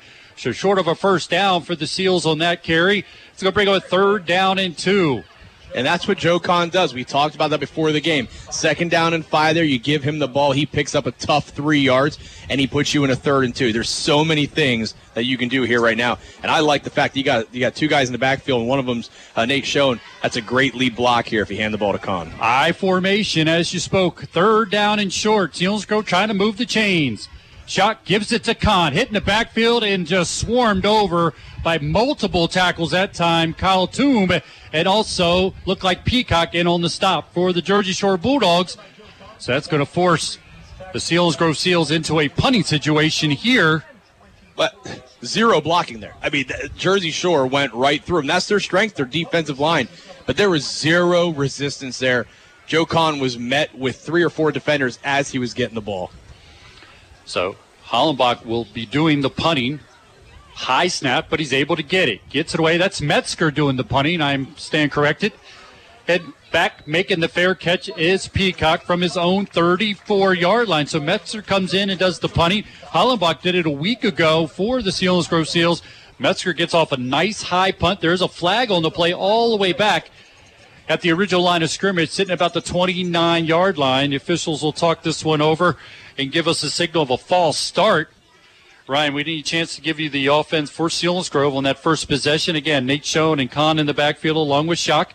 You'll see Zeiters at center. Also Ryan Almit up as a guard along with Showers. You'll also see Thomas, uh, Everett Thomas, Metzger, the tight end, the receivers, Swineford, Nyland, and Christian Kantz. So they're going to take the penalty. It's going to march Selinsgrove back, and Metzger will have to punt it again. He did it off a good punt. It was a nice high punt, forcing Peacock into a fair catch, but uh, Jersey Shore looking for better field position, forcing them to have to punt it again. Well, I think you can get even a better punt out of Metzger. A nice long, uh, nice strong leg there, but he had to rush that because the high snap. So, I'd like to see what he can do if he can catch it and, and actually step into it a little better there. So Peacock stands at his own 38 yard line, waiting for the Metzger punt. Metzger gets off a good punt again. Another fair catch is going to be made by Peacock right about the same spot. So good job by Metzger to get it away as the Jersey Shore Bulldogs will get their first offensive possession from their own 37 yard line. First down and 10. Look at the offensive starters for the Jersey Shore Bulldogs. Again, we talk about the quarterback for Jersey Shore. Tanner Lorson has his first start a week ago. Gets his second start here tonight in the backfield. Sechrist and Kyle Toom over 1,600 yards a year ago. Peacock is the main receiver along with Guthrie. On this first down and 10 play for Jersey Shore, turn gives it to Toom into the second level, met by Nate Schoen just short of the 40 yard line. Will pick up about two yards on the carry that time by Toom. It'll be a second down and eight. Looking at the rest of the offense for the Jersey Shore Bulldogs, Schaefer and Westland, wide receivers. Up front, Falsey, David Toom, Webb, O'Connor, Darby, and the tight end, Kirshner. Nowhere that time. Quick stop on Malicki. So he's stopped. It's a right at the original line of scrimmage. So just like that, Ryan, a long third down play here for the Jersey Shore Bulldogs. Nice there. Joe Kahn in on that as well. Rolling to the right is Lorson. Look, it gets the pressure from behind, gets rid of it, throws it into a crowd, and is able to pick up his receiver and enough for a Jersey Shore Bulldog first down with Coy Bastion almost getting to Lorson on that one. Oh man, nice backside pressure there. But Lorson staying poised, and he delivered a dart in, in a small pocket. That's a heads up play there by Jersey Shore. So first down and 10 for the Jersey Shore Bulldogs are able to move the chains. Shotgun for Lorson. He's going left. Going to keep it. Keep it into Selinsgrove territory. He's met and taken down as he crosses the 40 yard line into Selinsgrove territory. On the stop for Selinsgrove was Teague Hoover. Hoover, number three, a freshman, 5'7, 144 pounds, makes the stop, but Jersey Shore able to pick up a big first down, move it into Selinsgrove territory.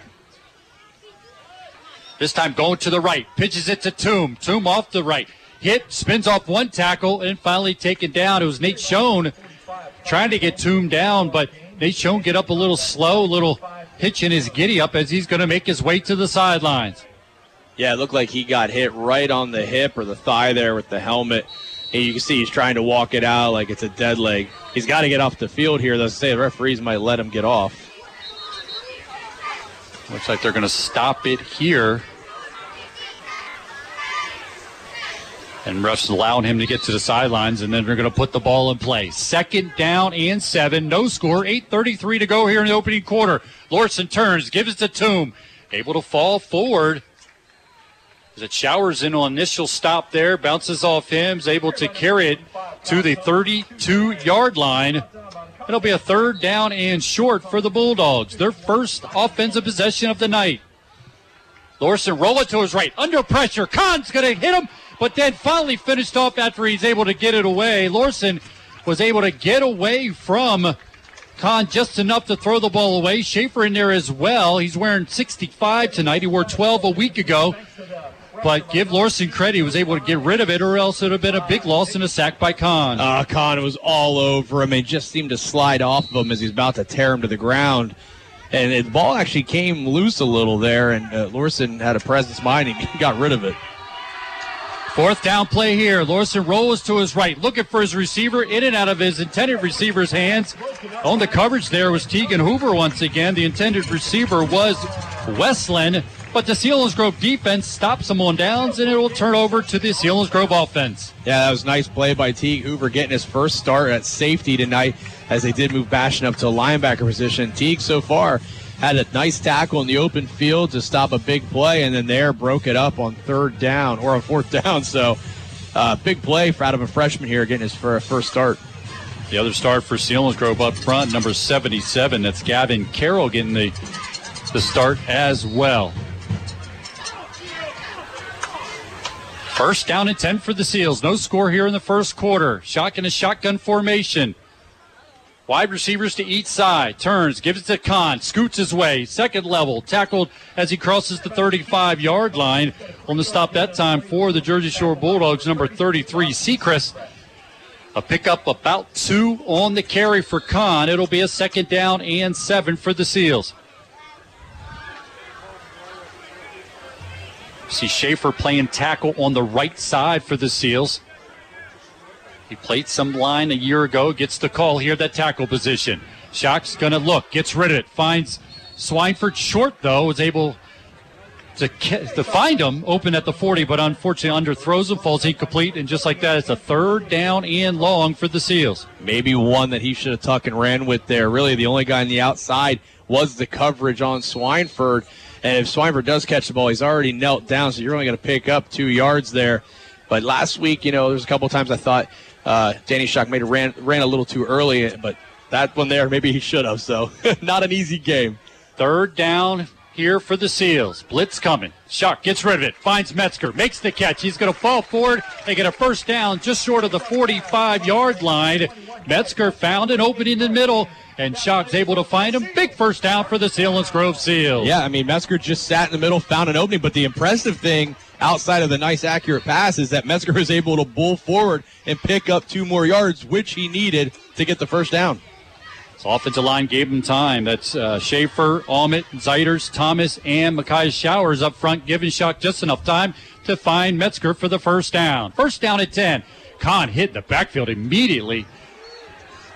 He never had a chance, and that's Toom, number 52 for the Jersey Shore Bulldogs, not allowing Kahn to get anywhere on that. That's David Toom, the senior. A loss on the play of a four. It's going to be now a second down and 14 for the Seals. No score. 6.47 to go in the opening quarter. Yeah, and if that's the way Jersey Shore is going to be able to get through and hit Ben Kahn, Ben Kahn's going to be pretty beat up at the end of this game. Got to get something together there in the offensive line and give a little bit of time. Shotgun for Shock. Looking. A little more time here. Now he's got to scramble out of it. He's hit backfield, goes down on the stop number 51 for the Bulldogs. Able to get there. That's Darby. Shock never had a shot there as he tried to scramble away. Big loss on the play all the way to the 29 yard line. So third down and long. Selinsgrove needs to get to the Jersey Shore 46 yard line to pick up the first down. Yeah, now here's where you dial up uh, your, your deep routes, trying to get the first down with a young quarterback and an offensive line that's struggling so far. Not a good situation.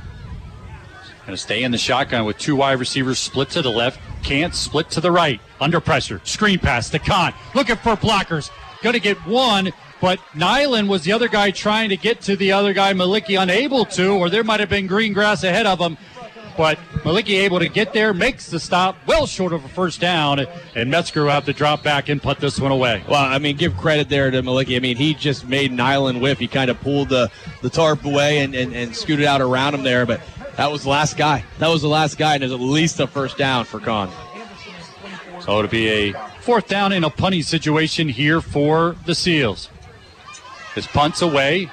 Peacock's going to make a fair catch right at the 30 yard line as teams go back and forth between the 30s as the Jersey Shore Bulldogs will take over first down and 10 of their second possession of the night. The last possession, they're able to get into Selinsgrove territory, but then turn the ball over on downs. And Ryan, as you see Metzger punting this one away, already seen some of the adjustments between these two coaches. Dean Hollenbach was the punter a week ago.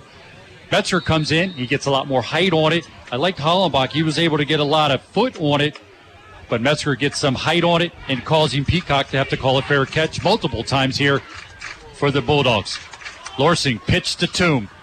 No, it's not Toom. It's Guthrie. Guthrie's going to go down short of the 32, excuse me, at the 27 yard line. Good pressure up front for the Jersey Shore Bulldogs. Let's see credit here. That's number 33. That's Sechrist on the stop.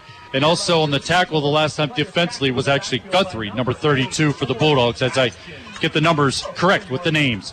Lorson pitches it out to Sechrist once again. Crosses the 40, upended as he gets to, excuse me, the 30 as he gets to the 32 yard line. Well short of a first down. Third down. Ryan, this is going to be a quick moving first quarter as we've already moved to the 439 mark here in the first quarter with no score, but both teams looking to run the ball.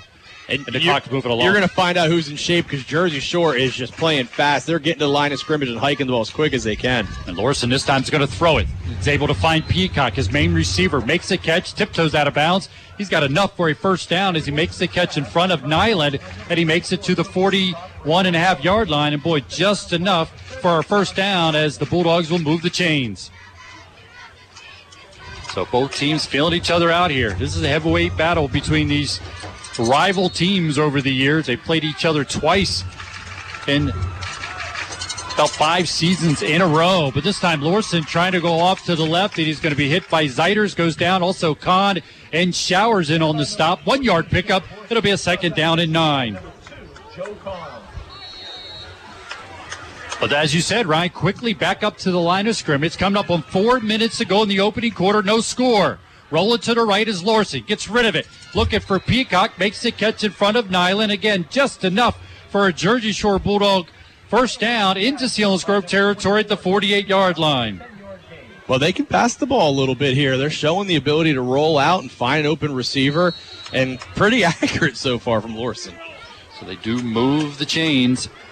First down at 10. Lorson turns, gives it to the deep lone back in the backfield as he crosses inside of the 45 yard line on the carry that time. I have number 36 on the carry for the Bulldogs. He's going to get about five, maybe four. It'll be a second down and six for the Bulldogs.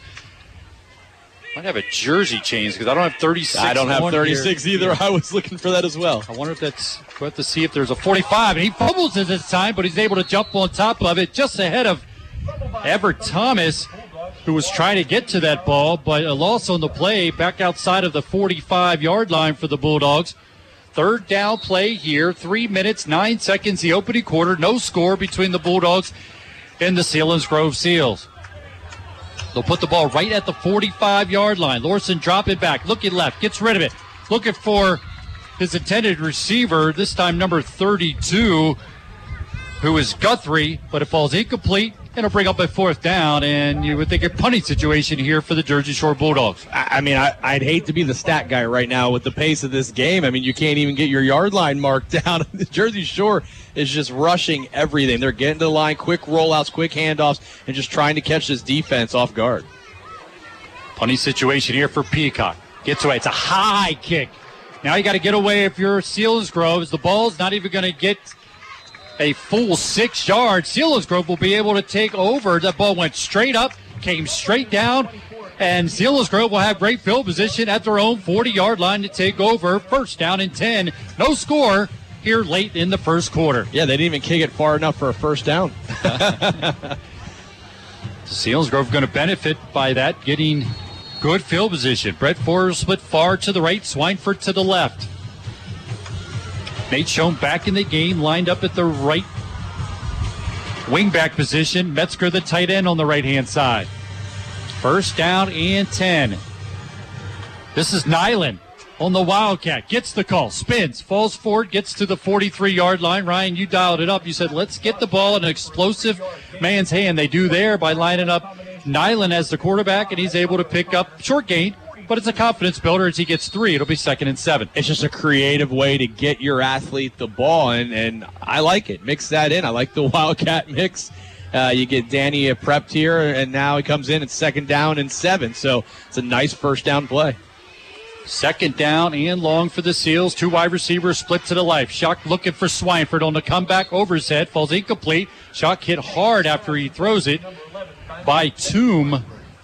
Or was that 55 O'Connor? I have to see what the number was. But by, bottom line is freshman quarter got hit by O'Connor after he threw the ball well over Swineford's head. Third down play here. It's a third down and seven. 210 the opening quarter. No score between the Seals and the Bulldogs. I know the pass wasn't completed, but what I like about that is is Shock saw the pressure coming and he followed through with his throw. I- I- that takes a lot of guts. That's a special gift. Shock drop and back, looking, throw it over the middle. Got a man. Metzger makes him catch, spins out of a tackle into Jersey Shore territory, enough for a first down to the 49 yard line. And that's a big play. And Ryan, we keep an eye on all big plays because they're going to be candidates for a our Schmokendam Health Center backbreaker play of the game. Metzger making a catch in the middle of the field, picks up the first down. That could be a candidate for the Schmokendam Health Center backbreaker play of the game. I I love what I'm seeing out of Metzger, both sides of the ball. He's playing violent, caught that ball and turned upfield, broken arm tackle, and got the much needed first down. First time Seals goes cross midfield tonight. Shock waiting for the snap from Zeidert. Gets it. Fakes it to Kahn. No, gives it to Kahn. Kahn in the backfield, and he's going to go down. There's a flag on the play on the far side. Also checked into the game for the Seals is Michael Mall, number 79, a junior, 6'1", 305 pounds, playing up on that offensive line for the Seals. Derek Hicks talked that he could get an opportunity here as he's coming on, but there is a flag on the play, and the official will give us a call and say it's a false start against the Selinsgrove Seals. That that that hurts you there. Five yard penalty here now. Selinsgrove putting themselves in first and 15, and none of their first downs tonight. They've really blown by the first down marker. So a lot of their first downs have been by 11 yards in three plays, and here you go. You're going to get that, uh, redo a first down, but 15 yards you're asking here. So Selinsgrove kind of punching themselves there. No score here late in the first quarter. Two minutes exactly to go. Selinsgrove has the ball at their own 46 yard line. They've been able to get into Jersey Shore Bulldog territory, but have not threatened, and likewise for the Bulldogs against the Selinsgrove defense. On first down and 15 for the Seals. Showing blitzes O'Connor. Gets down into three man, three.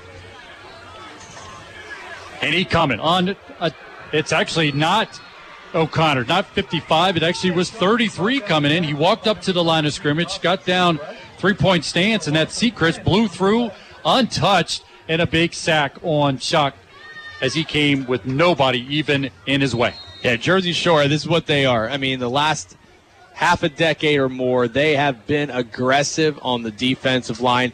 They put their toughest, most athletic big men they have in there, and they just let them go. Five down linemen. It is very tough for an even a veteran offensive line. This is a young one with some injuries. It's a tough position, and you're seeing Jersey Shore getting penetration. And here they come again. Shock gets rid of it, throws it to Schoen to avoid the ta- the sack, but Schoen gets hit immediately after the sh- the short throw. That's a loss on the play. So what was a third and or a second and 25? It's another loss on the play under 45 seconds to go in the opening quarter with no score between Jersey Shore and the Selinsgrove Seals. Third down and 30. Selinsgrove will have to run at least another play. They got nine seconds on the play clock. Two wide receivers split to the left. Blitz coming again. Shock drops back, gets rid of it.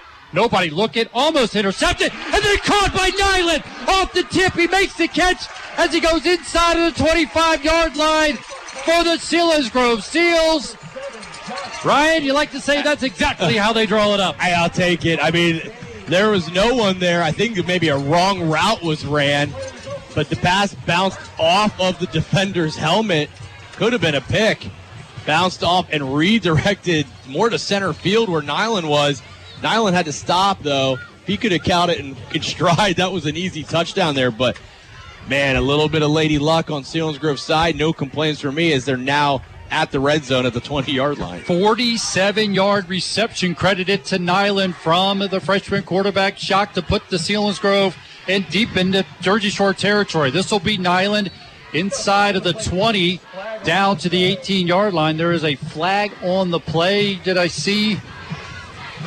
As the officials chit chat a little bit there, but what a play! And uh, whether this is a penalty or not on this, they'll have to run one more play if it's against the defense. If not, We'll move into the second quarter. No score between the Seals. Seals threatened for the first time here tonight after the 47 yard reception by Nyland off of tip by two Jersey Shore Bulldog defenders.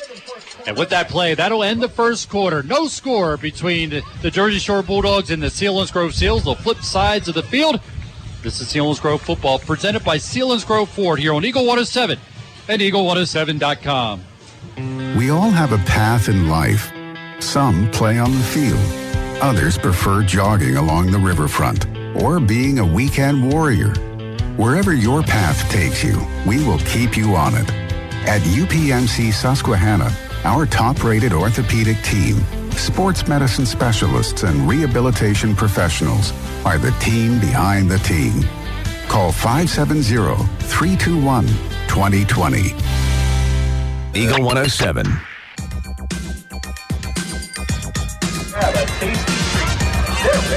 Hey, Bucknell starts the season tomorrow night at home, hosting William and Mary. The pregame starts at 5:30. Kickoff at six with Doug Birdsong, Kevin Herr on Eagle 107, Eagle107.com, and on the Sunbury Broadcasting Corporation app. If you're going to the game, stick around. Fireworks presented in part by Sunbury Broadcasting Corporation. Ryan, we talked about it off the air. Things aren't coming together here so far in that first quarter for either team. If you look at that defensive battle, and you said it, and it's worth noting, this could be a 3 0 game. This becomes a vital possession for the Seals to try to either put it in the end zone. This is the first threat by either team as they have it at the Jersey Shore Bulldog 19 yard line. Second down and eight.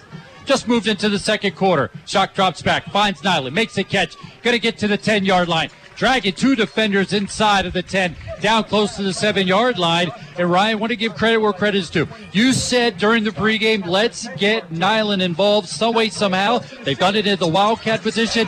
He's get that luster up, makes a big play there, carry two defenders, gets the first down. First down goal to go for the Seals inside the 10. Yeah, that's a big play. And Danny Shock did not have a clean exchange. He had to shuffle the ball in his hands. He Was able to find Nyland quick and accurate. Nyland, good, tough catch. And he was on the first down marker. He Used a little extra oomph to get that first down. Big play. Shotgun formation, backs to each side of Shock. Gives it to Khan. Khan hit at the line of scrimmage, not finding anything in the middle of that Selinsgrove, excuse me, in the middle of that Jersey Shore defense. Real quick numbers from that first quarter. Shock with that long throw to Nyland. Six for nine, 75 yards. Seals minus 16 in the rushing department. Tomb, three for eight on the ground. Peacock, three catches for 28 yards. Zero runs outside of the tackles for Selinsgrove so far tonight. See if they go to something different here. They come up to the line of scrimmage. Shock drops back. Got some time. Gets rid of it. Got Swiper. Makes the catch into the end zone. Touchdown for the Selinsgrove Seals. Same play they ran last week against Lewisburg in the fourth quarter. Same result, same players. Danny Shock, the, uh, Ben Swineford on the out route. Beautiful throw. Stepped into it. Mechanics look great. Had good zip. I like the way Swineford catches with two hands, watches it into his hands, secures it, and curls into the end zone. A play that obviously Coach Pope likes, and that Shock and Swineford have great timing on. And boy, uh, uh, uh, uh, circus play catch off the helmet really sparked something here with the offense. They're able to punch it in then as they were at the 20 yard line after the big play. Rule tempts the extra point, and it is good. So Selinsgrove gets a big play. There's flag down on the field, so we'll have to chit chat about this. Another false start against the Selinsgrove Seals. Have the lineup and kick this extra point once again. Multiple false starts in that first quarter, and another one here to start the second quarter. As Selinsgrove will look to kick the extra point, but they're going to have to do it after walking off the penalty. Kyle Rule definitely has the ability to kick the extra point, but you know, I like to add added pressure. Cancel do the snapping, and Brett Ford doing the holding. I, I, I want to touch a little bit more on what we had just said about running. Like everything Selinsgrove has done has been trying to go up the middle, in between the tackles. They haven't stretched anything out around the edge. Maybe something they want to try because Jersey Shore is very physical up front. Now we got no snap, everyone moving. Another flag will be thrown on the play. We'll get another walk off here. So some breakdowns here in the special teams as well. Gives a chance to tell you that was 11 play drive covering 60 yards, taking three minutes and 48 seconds. Swineford makes the 10 yard touchdown reception. Shock gets his second touchdown pass of his career. Is able to find Swineford for the touchdown. That's the Selinsgrove forward drive summary. That penalty was against Jersey Shore, so they walk it back to the original spot. The standard spot for an extra point here. Four will do the holding. Got some movement up front once again. The kick is up, plenty of distance. Are there any flags down there? Don't see any. The extra point's good by rule. It's Selinsgrove finally tacks on the extra point. Seven nothing lead for the Seals. I think there could have been encroachment there by, by Jersey Shore. It looked like they might have jumped through and even touched a lineman. And then they were pointing as if it was Selinsgrove guy jumped. I didn't see anybody move for Selinsgrove, but no flag there. I'm okay with it. We got the extra point through, and uh, Selinsgrove's got a nice seven nothing lead. We get a chance to throw it back to Sean Carey, maybe after the kickoff here or our next break in some action as we will keep an eye on the Blaze Alexander Ford Tough Game of the Week. We're looking at the Danville Loyalsock game. So and throw it back to him. Plus, Sean will get us updated on Shikellamy, Lewisburg, and all the games going on around the valley.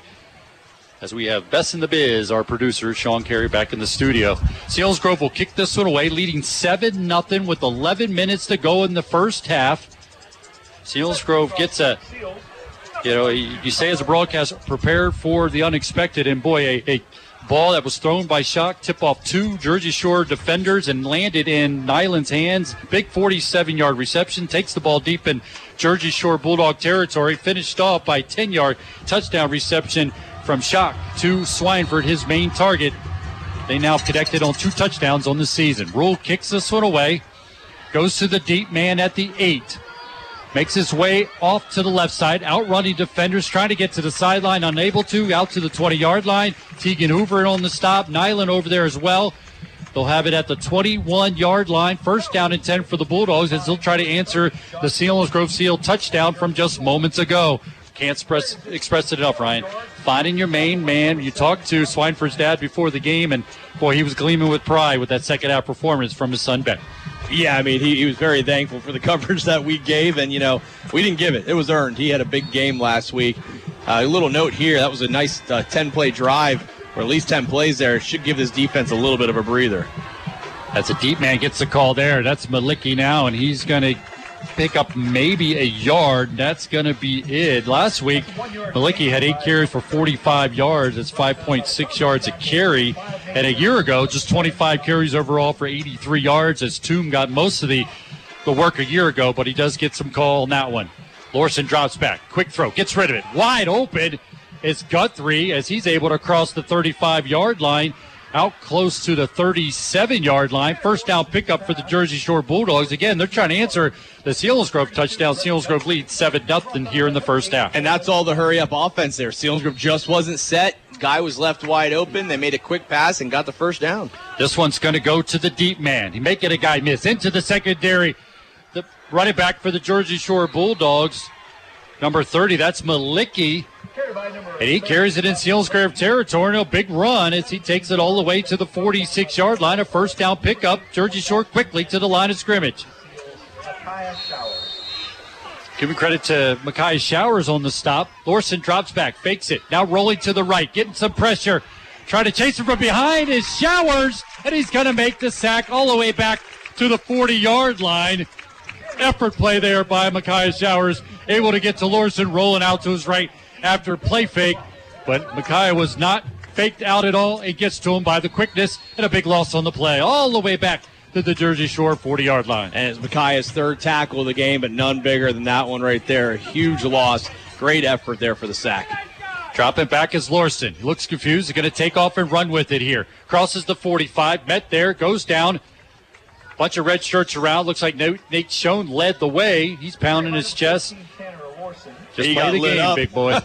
Got- I don't know. If I ever hit a QB like that that's running and knocked him backwards three yards with a hit, I might pound my chest a little bit too. That was a heck of a hit from Nate Schoen. And it was a good timing on that. Looked like a lot of run room there for Lorson. Lorson looking over the middle. It's got a man there. Knocked away. Great job defensively. Is that Tegan over bouncing up It makes a huge play. As that one looked like it was going to be connected for a potential touchdown, but a Hoover laid himself out, Ryan, and, and made the play perfectly timed by the defensive back. And I got to coach uh, T. Hoover a little bit when he was in the youth football league here at Selinsgrove. Him and my son were on the same team. But Teague always played linebacker. I never got to see him play the secondary any coverage, but I'll tell you, he was an excellent linebacker, tough hitter, and he could fly to the ball. Safety seems to be a good spot for him. He's having a heck of a game, three tackles and two batted down balls. And forces a punt by Peacock. Schoen makes the catch at the 20, tips toes about the 22 yard line. Selinsgrove will take over there, leading 7 0 with 8.59 to go here under cloudy skies. But the rain is holding off on a 79 degree night. Ryan again, getting a chance to watch the Seals play on this newly resurfaced turf. Looks beautiful. Seals in the end zone with the red lettering, all painted blue in the end zone, and the big Letterman S right I at like the it. 50 yard line. Looks good. Yes, it does. Selinsgrove takes over first down and 10, leading 7 0 over the Jersey Shore Bulldogs in a big HAC-I matchup between the Dogs and the Seals. Nyland and the Wildcat. Going to take it off to the left. Hit by a defender, drags that defender out to the 24 yard line. And that says a lot. He was carrying a big defender out. As you see, Nyland really getting in the groove here. Pick it up. They're going to say he picks up about maybe three, Three. yards, so it'll be a second down and seven. And if you notice, when Nyland's in the Wildcat, both times they ran, and it was an outside run. Everything else has been between the tackles. Nyland in the as quarterback again gives it to Kahn. Nothing there, blown up again. You mentioned earlier in this ball game that the offensive line can't give Kahn some time to run, and he's going to be one bruised fella in the uh, backfield. I feel bad for him, man, because you know I know he's got to be getting frustrated. Yeah, as soon as he's getting the ball, he's not getting. He has no momentum. He's just getting met with multiple defenders, and it's the strength of Jersey Shore. It's the guys up front. So very tough position for Joe Kahn. So it's a third down and 10. Selinsgrove leading 7 0. Shock back at quarterback. Drops back under heavy pressure. Roll it to his right. He's going to get rid of it and avoid the tackle there. Three Jersey Shore Bulldogs coming down on the freshman quarterback. He throws it away. It'll be a punting situation, fourth down and punting for the Selinsgrove Seals. Yeah, I mean heads up play just by Shocker just to get rid of the ball and minimize uh, any kind of loss there. And now you know you punt a little more room behind the punter. And uh, Metzger punts pretty well. I mean he could easily kick this past midfield here and get another fair catch. He's been under some pressure on the last couple ones. He gets a low snap, hits the turf, gets it away quickly. He was under heavy pressure. Fair catch is going to be made by Peacock. Micaiah Showers coming down there. Also, number 61, Cameron Fogarty in on Peacock. If he didn't call fair catch, he was going to be there to lay hit for the punt team for the Selinsgrove Seals. But good field position for the Bulldogs in Selinsgrove territory at the 43 yard line. 7.44 to go in the first half. Selinsgrove leading 7 0. That was very risky fair catch there. He came flying in, caught it high on his shoulder pad, too. Lone touchdown. Swineford making the catch from freshman quarterback Shock. Lorson gets rid of it. He's got his man out there. He fumbles the ball. It's on the turf. Jumping on top of it is the Selinsgrove Seals. And that looked like Bastion, who was able to be there. On the hit was that Micaiah Showers on the hit. I know they can say he was down here. There's no strong signal one way or the other by the officials. Are they saying it's a fumble first down for the Seals? Gotta be. I mean, he got the ball. Wow, there's like no emotion, Yeah. no signal. Like well, the offense is out there, so that's Sorry. enough. But uh, Micaiah Showers there, spun, spinning the receiver, trying to throw him to the ground, just ripped the ball loose, like you said. Bastion all over it and was able to jump on the ball, and Steelers have the ball about midfield. Another big play. And again, we're looking for candidates for the Shamokin Dam Health Center backbreaker play of the game. And that big play by the defense could be one of the ones that turns out to be a big play and considered the Shamokin Dam Health Center backbreaker play of the game. Got guys jumping up front as Shock had walked up behind center and see if he was able to get the Jersey Shore Bulldogs to jump. That guy on the right side, number 51, looked like he started a little too soon. That's Darby. So it will be walked off against the Jersey Shore defense. Five yard walk off. It'll put the ball into Jersey Shore Bulldog territory at the 46 yard line. First down and five for the Selinsgrove Seals, leading 7 0 with 7.35 to go here in the first half. Kahn the lone back in the backfield gets the call, bounces it to the second level inside of the 45 yard line to the 43 yard line. So good run. They'll bring up a second down and short after about the three and a half, maybe a four yard pickup by Kahn. Yeah, that's second down in inches right there. That was a nice, tough run, leaning forward. Good job by the offensive line creating a path, and Kahn hit it hard, picking up four good yards. Lone back in the backfield once again is Kahn. Wide receivers to each side. Shock drops back, gives it to Kahn on a bit of a draw there, and he's going to get up inside of the 40, and that's going to be enough for his Selinsgrove first down. Try to put a drive here together, Ryan. They lead 7 nothing here in the first half with 6.55 to go in the second quarter. Boy, what a big touchdown this would be here late in the first half as Selinsgrove's able to finish this drive. Nate Schoen line up on the left side of tight end position. Shock drops back under pressure, gets rid of it, finds Metzger coming from his tight end position, makes the catch, four yards on the pickup, maybe three as they mark it more like at the 36 yard line, but a quick hitter from Shock to Metzger. Uh, we got to give Metzger some credit here. I mean, we've seen some very good tight ends at Selinsgrove over the year, and we always kind of kind of wonder why we didn't get more tight end involvement, more tight end involvement. Well, guess what? This tight end's getting involved. Ton of credit Metzger. He's playing excellent. Shotgun formation with wide receivers each side on the second and long. Looking over the middle, finds Metzger again, makes a catch at the 30, stretches it inside the 30, about the 29 yard line. It'll be a shorter first down, but give credit the freshman quarterback into his offensive coaching staff. They found some openings in the middle of that defense and able to move the ball to a third down and one for the Seals. They lead 7 nothing. Under six minutes to go here in the first half. Danville leading Loyalsock 14 to nothing. That's a game we're keeping an eye on, a part of the Blaze Alexander Ford Tough Game of the Week. And Shock went over 100 yards in the first half here with that pass to Metzger. Looking good. Under some pressure here, though. It's going to take off and run. It's got a first down. Carries it inside on the 25 yard line to the 24 yard line. Picking up six yards on the carry by Shock as he dropped back under heavy pressure and was able to take off and pick up a nice first down. Moves the chains, and it'll be a first down for the Selinsgrove Seals. Love the decision, quick made decision, but duck that ball. Hang on to that ball. I thought he was a little loose running with it, but he hung on to it, picked up the first down. Very nice run from the freshman quarterback. He's under center here. Tight formation for the Seals. I formation behind Shock. This time gives it to Schoen. Pops it to the outside. Able to crab crawl down to the 15 yard line. Short of a first down by about a half yard for the Seals, but well, that wrestling background that time for Nate Schoen showing up as he's able to crawl, keep his legs up to a second down and short for the Seals. And they're quickly up to the line of scrimmage. Yeah, they are. 4.55 to go in the second quarter. Selinsgrove leading 7 0, threatening once again. I formation. Gives to Schoen again. Trying to bounce at the outside. Trying to outrun the defenders. Puts his head down. And it's going to be a loss on the play as he's tackled by O'Connor. And boy, Ryan, O'Connor, look at him walking back to the huddle right now. Hands on his hips. Slow to get off of a knee. Now he's leaning over there. That's what happens when you're trying to chase down a guy like Nate Schoen. Oh yeah, and you go head to head with him, you're not winning that battle very often. Quickly up to the line of scrimmage. Nate Schoen's going to come out on this play here. The lone back in the backfield will be Schoen.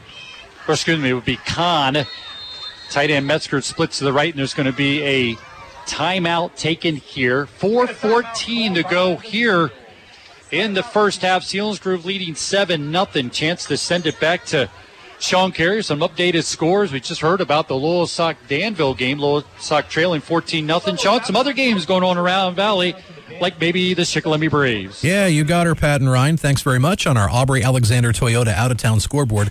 These games in the second quarter currently on WKOK Central Columbia up on a field goal 3 to nothing over Shikellamy. On 100.9 the Valley in the second, Lewisburg shutting out Central Mountain 20 to nothing. Got an updated score on Danville Loyalsock. The Lancers have scored early second quarter Danville 14, Loyalsock 6. In the second, Canton and Montgomery are tied 6-6.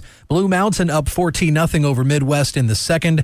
Williamsport and Altoona playing for the first time in 13 years at Mansion Park. Altoona up early 7 to nothing. North Schuylkill sh- shutting out Shamokin in the second 16 to nothing and early second quarter Southern Columbia 7, Mount Carmel nothing. Scores updated all night long at eagle107.com. Back to Pat and Ryan.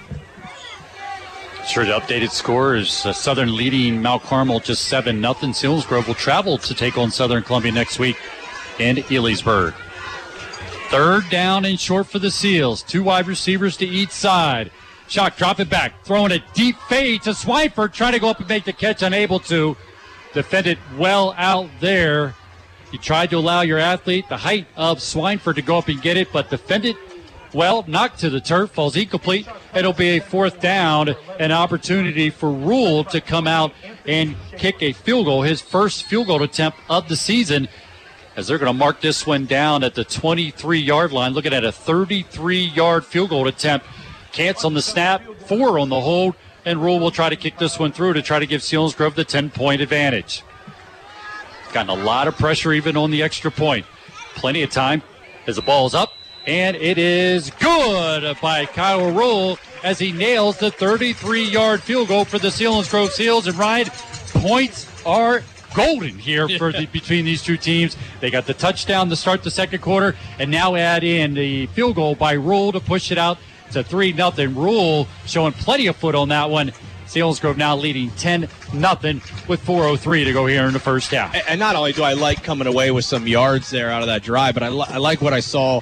Uh, the offense really coming together. Offensive line's actually doing a pretty good job tonight in pass protection. Shock had some time there. He stepped into a pocket that formed. I just maybe thought he had a little didn't have quite enough on it. Swineford was in a nice matchup. It looked like a little fade route to the corner, but it ended up not getting deep enough. Swineford though heads up, knocking the ball down. That's when a receiver becomes a defender and avoided the interception, which ultimately allowed for a field goal attempt. So offensive line much better run blocking, staying consistent in their pass blocking in that drive. And uh, a heads up play by senior receiver Swineford to knock down what could have been an interception. And then you got Kyle Rule out there, sophomore, kicking a beautiful field goal from 33 yards, making it a two score game. Now Rule will kick this one away. A line drive shot be taken by the return man at his own eight yard line. Crosses the 20.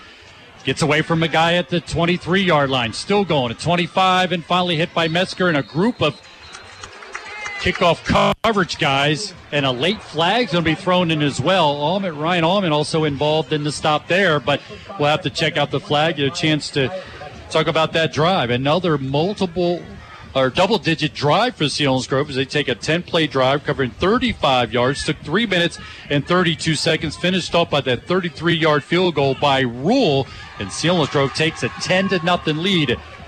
That's the Selinsgrove Ford drive summary. I like too the way the special teams has tightened things up this week. Last week, Farinado just got chunks of yards on punt returns and kick returns. This week, Steelers are doing a much better job in containment. pushing guys in the middle and allowing the gut to make the tackles. Not near as many lanes either as what we saw last week. So there's just one improvement that we've seen so far in game two. Penalty against the Seals on the coverage. Gives Jersey Shore the ball at their own 40 yard line. Making the catch on the right side is Peacock. Nyland's able to throw him to the turf with the help from Kahn, but it takes it into Selinsgrove territory all the way to the 44 yard line. First down and 10 for the Bulldogs. Clock running after they set the chains. 3.44 to go here in the first half. Selinsgrove leading 10 nothing. Uh, Nyland comes over, jumps on the back, and swings to knock the ball free. Unable to do so, but Kahn finishes it off. Deep man gets the call. 36 again. I would assume that's Tomb because we don't have a 36, and I haven't seen 45 in a while, so assume that's Tomb just from his body language. But he's going to be stopped right at the original line of scrimmage on the run. Nothing there. Good job defensively up front by the Seals defense. Everett Thomas as the first guy there on the scene. Good job of wrapping up and making a zero gain. Trips to the left this time for Lorson. Shotgun takes the snap. It's going to roll to the left. Pitches it out there for Toom. Able to get away from Kahn, but two defenders come up. Swineford and Showers able to make the stop after about about a three-yard pickup that time for the Bulldogs. Clock continues to run. Shore quickly up to the line of scrimmage. Little push in the back there. I think that's why Kahn didn't get that tackle. Lorson rolling to his right this time. He's got plenty of time. Looking, gets rid of it. He's got a man. Making the catch is Schaefer. Gets away from Schaefer, the defender. And the Bulldogs are able to take it inside the 25 yard line down to the 24 yard line. And they're going to quickly get up to the line of scrimmage again after they'll move the chains. Well, what a pass there because the coverage was there. That snuck right by Joe Kahn and somehow got to the receiver. That was a tough pass. Lorson's going to design keep it this time, and he's wish he didn't as he's upended at the 25 yard line. Micaiah Shower, Zeiders also in the backfield that time. Oh, so spot at the 25, maybe a loss of a half yard. Second down and long. Jersey Shore quickly up to the line of scrimmage again, trying to create pace. Lorson drops back, some plenty of time. Knocked down by Zeiders. No, did they?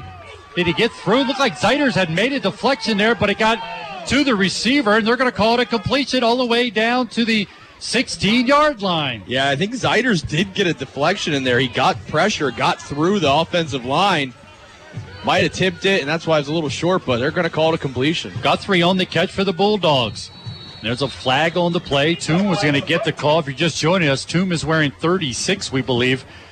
He came in wearing 45, his standard number, but there is another flag on the play.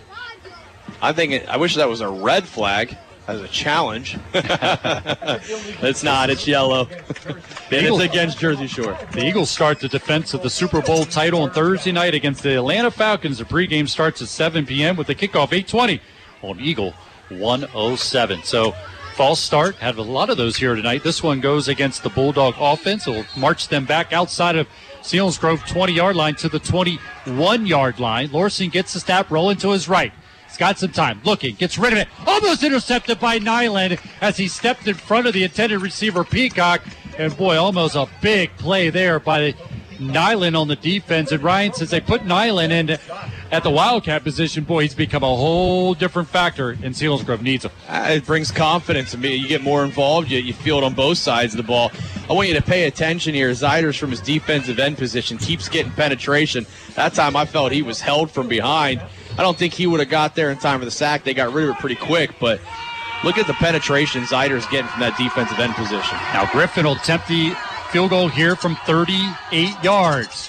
The kick is up, plenty of distance. Did he hook it in there? And he did. So all important points for the Jersey Shore Bulldog team as they're able to take it down, get points on the board on the long field goal by Griffin, who's definitely capable. He's had a nice career for the Jersey Shore Bulldogs. A year ago, he was 38 for 41 from PATs, just three for six, but he had a long of 40 a year ago. He makes that one at 38 yards, and it cuts the lead to 10 to 3 for the Selinsgrove Seals. Late here in the first half with 134 to go. And that's just it. They left a lot of time on the clock. Selinsgrove does have two timeouts, I believe, yet. So a lot of time. Uh, get a good kick return here, make the field possession. Uh, uh, a little bit more towards midfield, and then and you get yourself an opportunity, especially with seeing the way Rule kicked that last field goal. Plenty of leg. The offensive line did a good job giving him time, and a field goal will be huge here, as we do have a minute and 34 before the half and gaining that uh, two possession lead back. After a scoreless first half, we've had 13 points here in the second quarter. Selinsgrove leading 10 to 3 over the Jersey Shore Bulldogs. Griffin will kick this one away. Back deep is Schoen and Nyland. Griffin capable kicking it deep for the Bulldogs. Gets this one away. Nyland will go back to his five yard line, working from right to left, looking to get a big block from Schoen. Cuts under defender. Still going, and he's going to spin and fall just short of the 25 yard line out to the 24 yard line for the Selinsgrove Seals. Not exactly great field position, but at least not deep in their own territory. We'll see how the Seals offense manage this possession here, leading 10 3 with just 124 to go here in the first half. And you want to be aggressive here, but at the same time, Jersey Shore does have three timeouts. So if you do throw the ball, you need to complete it so that you maybe make Jersey Shore burn some of their timeouts. Kahn in the backfield with Shock in the shotgun formation. Two wide receivers split to the right. Shock drops back, looking for a quick hitter, throws it out. Nyland makes the catch over his head. Going to get away from one defender, but then met by Whistles two others, and the whistle Late was hit. blowing. They're going to give him forward momentum all the way up to the 29 yard line. Well, I know, I know he didn't go down, but that whistle's blowing. That was a pretty late hit there. That Jersey Shore Bulldog field goal completed an eight play, 39 yard drive, taking two minutes and 18 seconds with a 38 yard field goal by Griffin. That's the Selinsgrove Ford drive summary.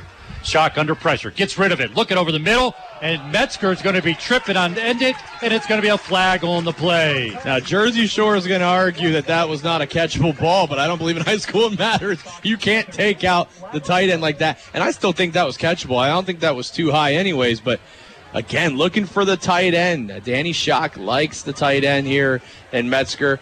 And uh, that time he tried to look for him for the big gain right down the middle, but tripped up was Metzger. Quick flag out there by the official, and Selinsgrove's going to pick up the first down with 48, 49 seconds to go still in the in the first half. Stick around at halftime. We get scores and updates of games going on around the valley, including our tough game of the week brought to you by Blaze Alexander. Also, stats from our stat man, Zach Showers, and analyze that first half as we prepare for the second half here from Selinsgrove. Ford makes the catch, thrown from Shock as he's able to get inside Jersey Shore Bulldog territory. Nice deep slant by Brett Ford makes the catch, short of a first down though.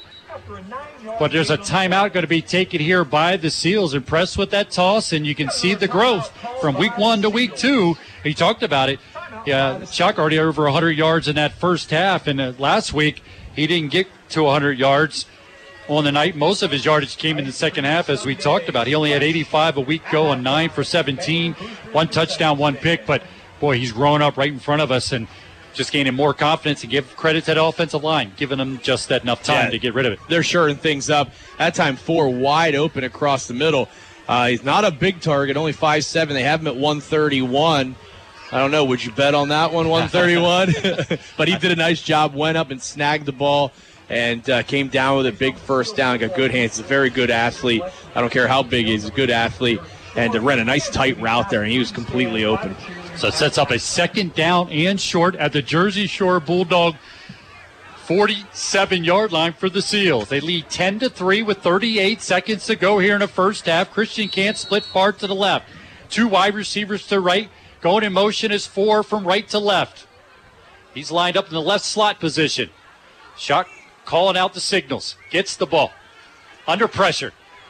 Looking. Going to get rid of it to the sideline. Swiper makes the catch outside of the 35 yard line at the 36 yard line. It'll be enough for a first down. Tiptoes out of bounds. Stops the clock. And you like this two minute football for the Selinsgrove Seals. And I love the way Danny Shock is maturing in front of us, stepping into pockets, keeping the play alive. More time for the receivers to get open, and he's delivering strikes.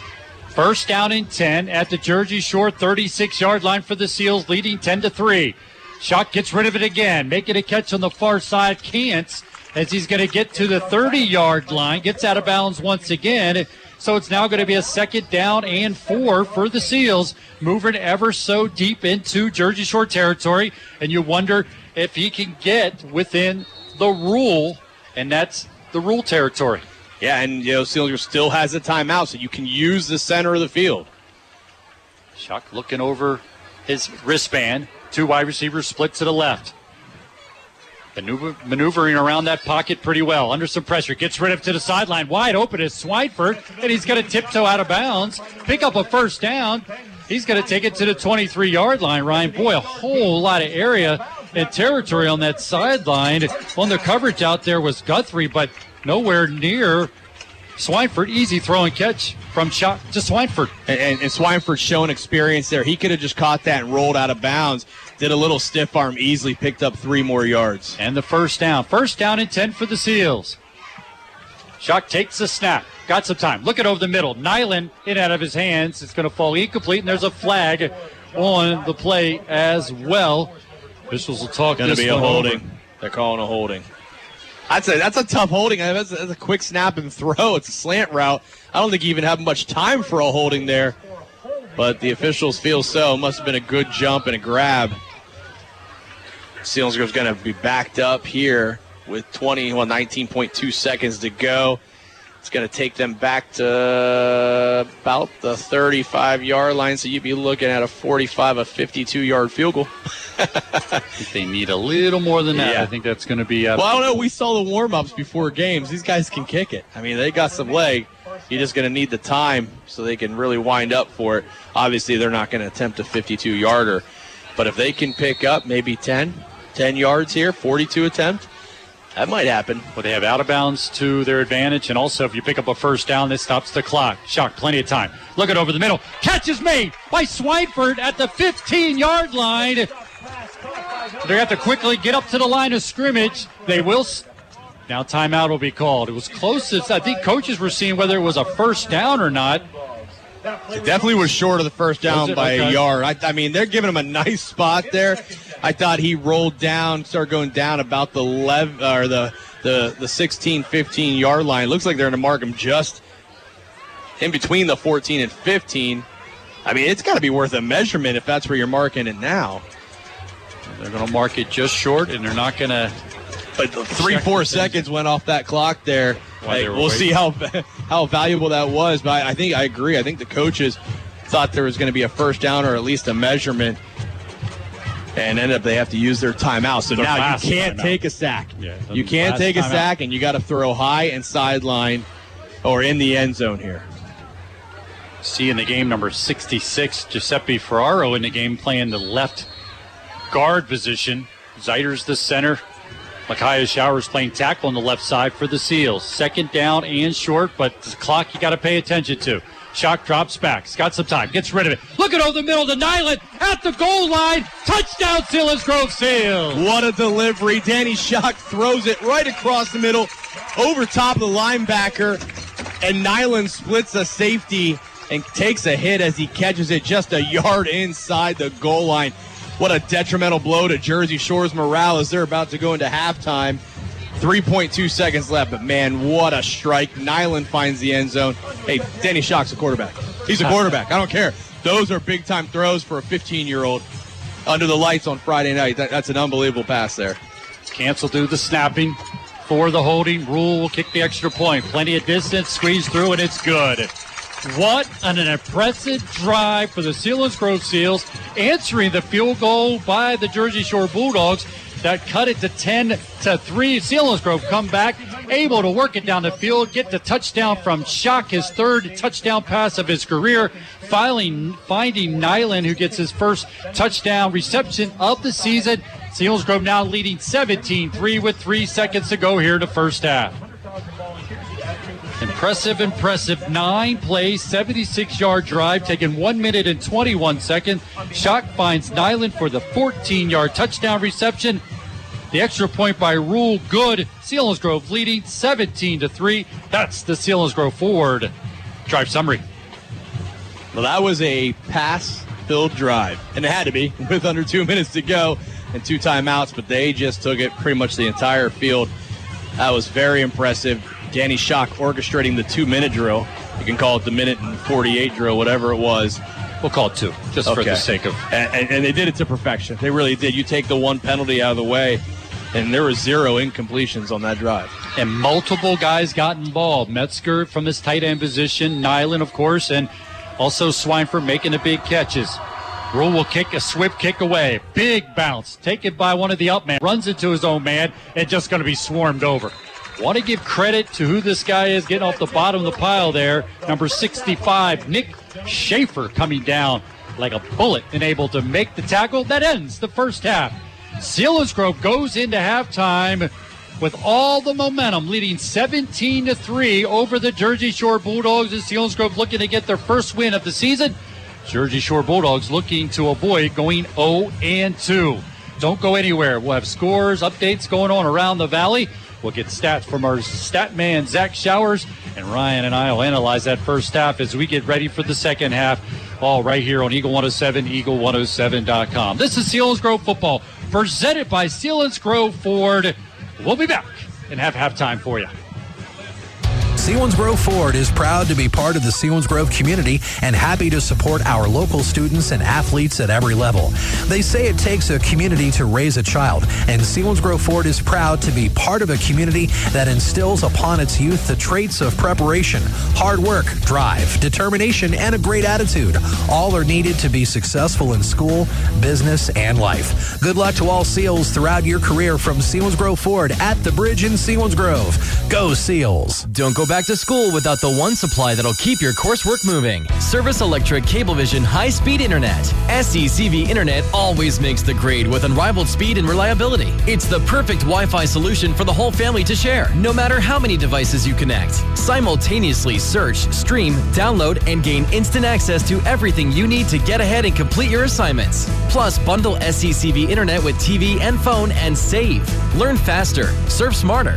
Visit secv.com slash internet today. Hey, Dad, football takes a lot of hard work, doesn't it? It sure does, Ben. Hard work and discipline make a team successful. Like your CPA business? Yes, my clients and I are a team. I work with them for all of their income tax, payroll, and bookkeeping needs. It doesn't matter if it's one person, a family, or a whole business. I get things done, just like our football team does on the field. So, do you have a playbook? Kind of. My goal is to do my absolute best for all of my clients. They can call me, William D. Booker, CPA, at 570-374-7343 or visit me at 530 South Market Street in Selinsgrove, next to the American Legion. Go Seals! This is Eagle 107.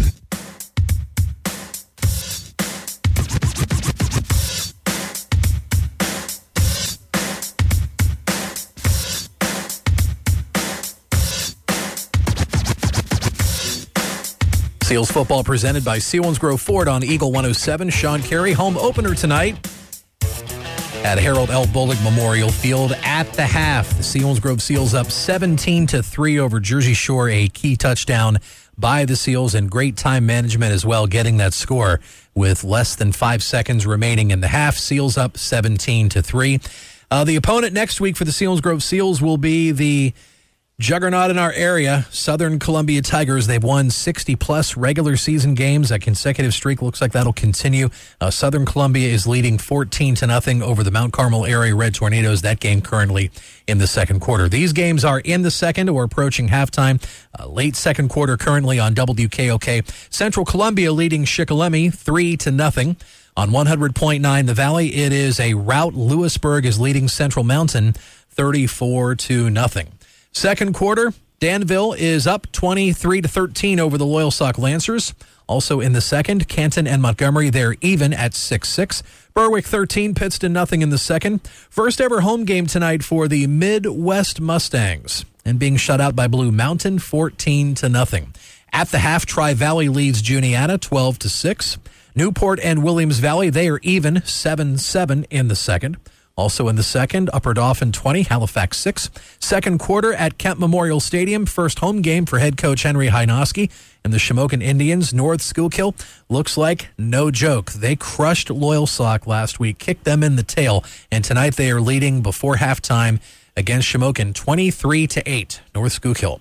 As we mentioned a moment ago, Tigers up 14 nothing. Uh, SoCo over Mount Carmel as they approach the half.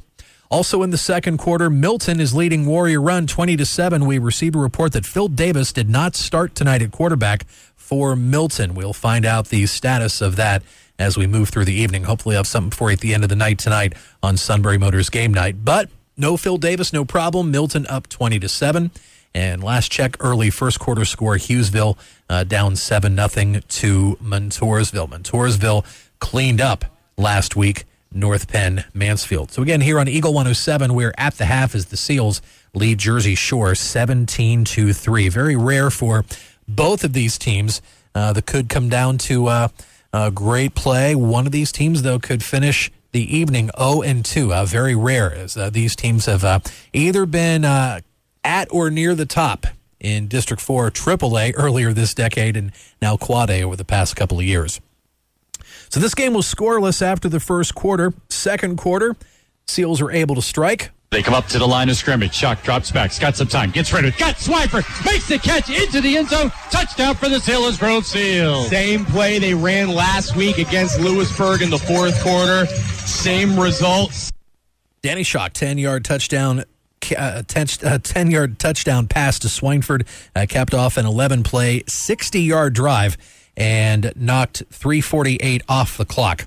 And a key play in that drive was a third and 28 uh, in that drive. Selinsgrove at that point was up by a score of seven to nothing, and then the Seals were able to tack on three more. Plenty of time as the ball's up.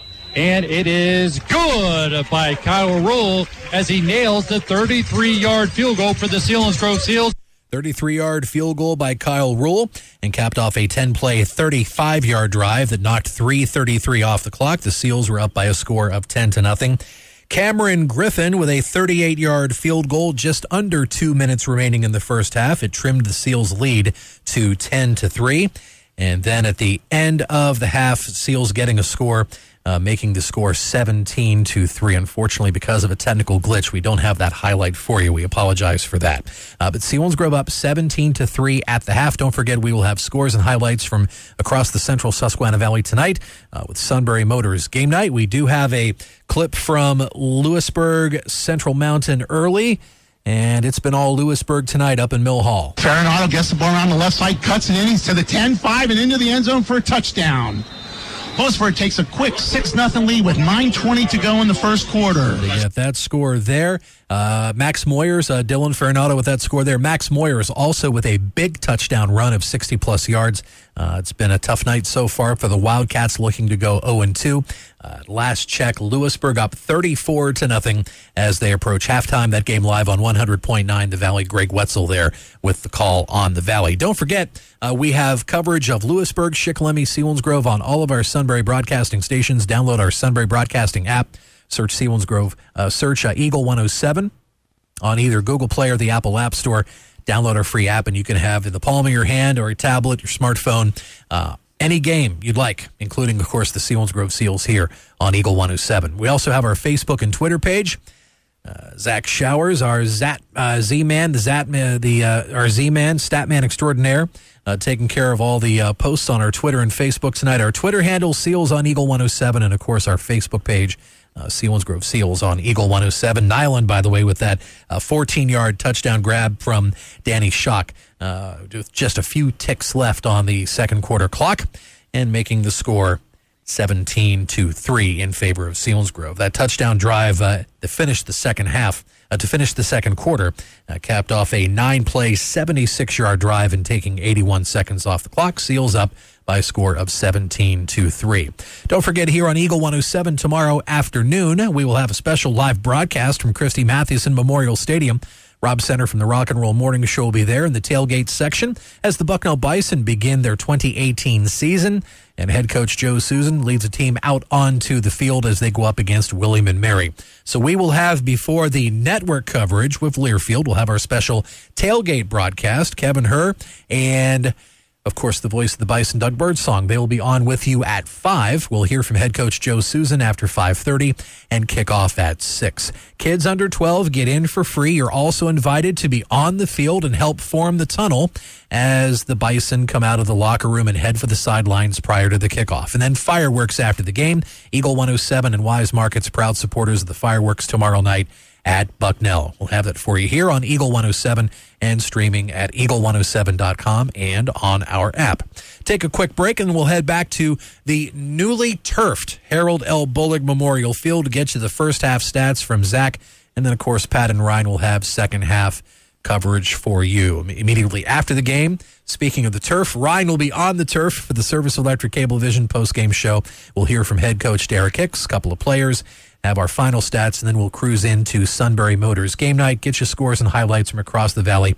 Also, Cody Jarrett from SusquehannaValleySports.com will be uh, checking in. He'll be with us in studio, get a report from tonight's first ever home game for the Midd-West Mustangs. Looking to go 2 and 0 on this evening, uh, on the evening, but uh, so far uh, tough sledding as Blue Mountain is up 14 nothing as they approach the half. We're at the half now in Selinsgrove, Seals 17, Bulldogs 3. Back in just a moment. This is Seals football presented by Selinsgrove Ford on Eagle 107.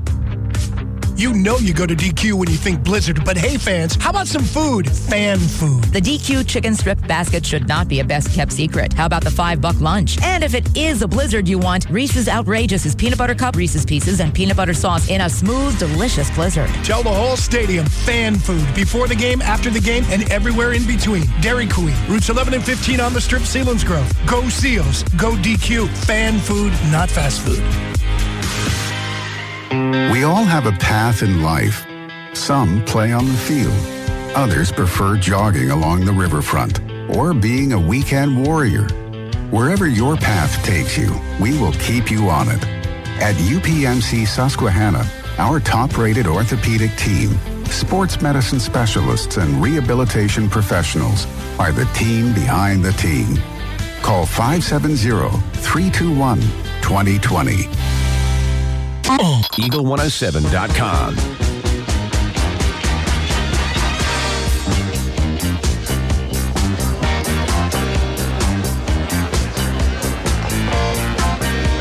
Welcome back to Harold L. Bullock Memorial Field. Pat O'Brien, Ryan Brandt, Zach Showers. We're at halftime. Selinsgrove leading 17 to 3. As you heard, Sean, they got that late touchdown. Nyland gets his first touchdown reception of the season as Danny Shock gets his third touchdown pass of the season as well, or in his career as he's in his freshman season here for the Seals. Again, completing a nine play drive to do that. Brian, one of the more impressive things is Selinsgrove not only has scored 17 points, 11 play drive, 10 play drive, and that, that last one they put together a nine play drive. And the more plays you have, the more potential you can make mistakes. They haven't. They've had some penalties, but for the most part, securing the ball, taking care of the ball, work the ball down the field, get points on the board. Key in this ballgame. Uh, and there's a couple things statistically that, that stuck out to me that aren't your, your normal stats, and, and a lot of it has to do with these longer uh, play drives. And you know, they start out a little slower. First three drives of the game, Selinsgrove had six plays of negative yards, really struggling with that that pressure up the gut. Offensive line was struggling pretty early on in the game. That's the reason you had those six plays of negative yards. But the last three drives of the game, zero negative plays. So getting better as the game goes on there. Love seeing that out of the offensive line. There were four plays, only four plays, that were gains of double digits from this offense. So they did it nickel dime, nickel dime. We talked, we didn't see as much nickel dime last week. We saw more of the big play. Not so this week. Four plays that, that amassed double digits. You had an early 12 yard pass play to uh, uh, Ben Kahn, I mean, Joe Kahn. Then you had a 47 yard circus catch off the helmet of a Jersey Shore defender, deflected in the right direction. Wind held it a little higher, and uh, Nyland was able to catch the ball for a 47 yard pass play. That's by far the biggest play of the game for Selinsgrove. And then the last two plays of the half an 11 yard pass to Swineford and the touchdown 14 yard pass to Nyland. So before the last two plays of the half, the final 10 seconds of the half, we only had two plays that went over double digits in yards, and one of them was a circus play off a helmet that really shouldn't have happened, but we're going to take it. So it's just crazy how this week this offense has nickel dimed these drives, made them longer, used more clock, and just taking what's been in front of them. So, and and even as the game's gone on from first quarter to second quarter. Now, taking a look at the stats overall for both teams, uh, given to me by our stat man Zach Showers. Again, Selinsgrove here at halftime, leading 17 to three. Selinsgrove one first down more than Jersey Shore, 10 to just 9 for Jersey Shore. In the rushing department, Jersey Shore 36 yards, Selinsgrove just four. But the domination is in the passing game. Selinsgrove 176 yards through the air, Jersey Shore just 82. So overall, yardage, Selinsgrove 180 and 128 for the Jersey Shore Bulldogs. In the penalty department, four for Selinsgrove, three for the Jersey Shore Bulldogs. Turnovers, an interception by Jersey Shore, and that's been it. And also on the special teams, big note that way. Griffin, 38 yard field goal. Rule, 33 yard field goal. So again, Selinsgrove leading here at halftime, 17 to 3. Individual numbers, Lorson, 8 for 13, 82 yards. So he's having a productive night in that first half. And in the pass department, he's found Peacock for six completions for 55 yards. Schaefer just one catch and Guthrie a catch. In the rushing department, Malicki two carries, 18 yards, and Toom six carries, just eight yards for the Jersey Shore Bulldogs. For Selinsgrove, individual numbers, Shock 17 for 21. 176 yards and two touchdowns. His main target tonight has been Swineford again. Five catches, 53 yards and a touchdown. Nyland, four catches, 75 yards and a touchdown. Metzger, four catches from a tight end position for 26 yards. Ryan, the big thing that sticks out on me, and we want to give credit where credit is due. Toom, six carries, eight yards. That defense and the numbers have been good, and it's been spread out amongst a bunch of different guys here at halftime. And, and you're 100% correct. It is spread out. You don't have one guy with more than five total tackles. And actually, the only guy I have with five total tackles is Joe Kahn. And, and he has one for a loss, and he has uh, four other tackles. You got Nyland in there with four tackles, all of them in the second quarter. He does have a batted down ball. And then you get the two guys that have changed positions tonight. You got uh, Bastion playing the linebacker. He's got four tackles and a fumble recovery. And then Teague Hoover in at the safety position. He's got four tackles and two batted down balls. And the other highlights, obviously, the fumble caused by Schaefer, who has four tackles as well. So it's very impressive, this defense, how guys just get to the ball. And you're going when you get guys that just they play the downhill type of defense, you're going to get a lot of guys with tackles. So no one really stand out. No one really threatening with uh, double digit tackles in the first half, but it's a team effort, and that defense is exactly that. They did a great job. But I'm going to go back to the offensive side of the ball. Danny Shock basically in the second quarter, actually from the two minute mark of the end of the, fir- at the end of the first quarter, he has been 14 for his last 16 for 152 yards and two TDs. That is a 15 year old in his second ever varsity game.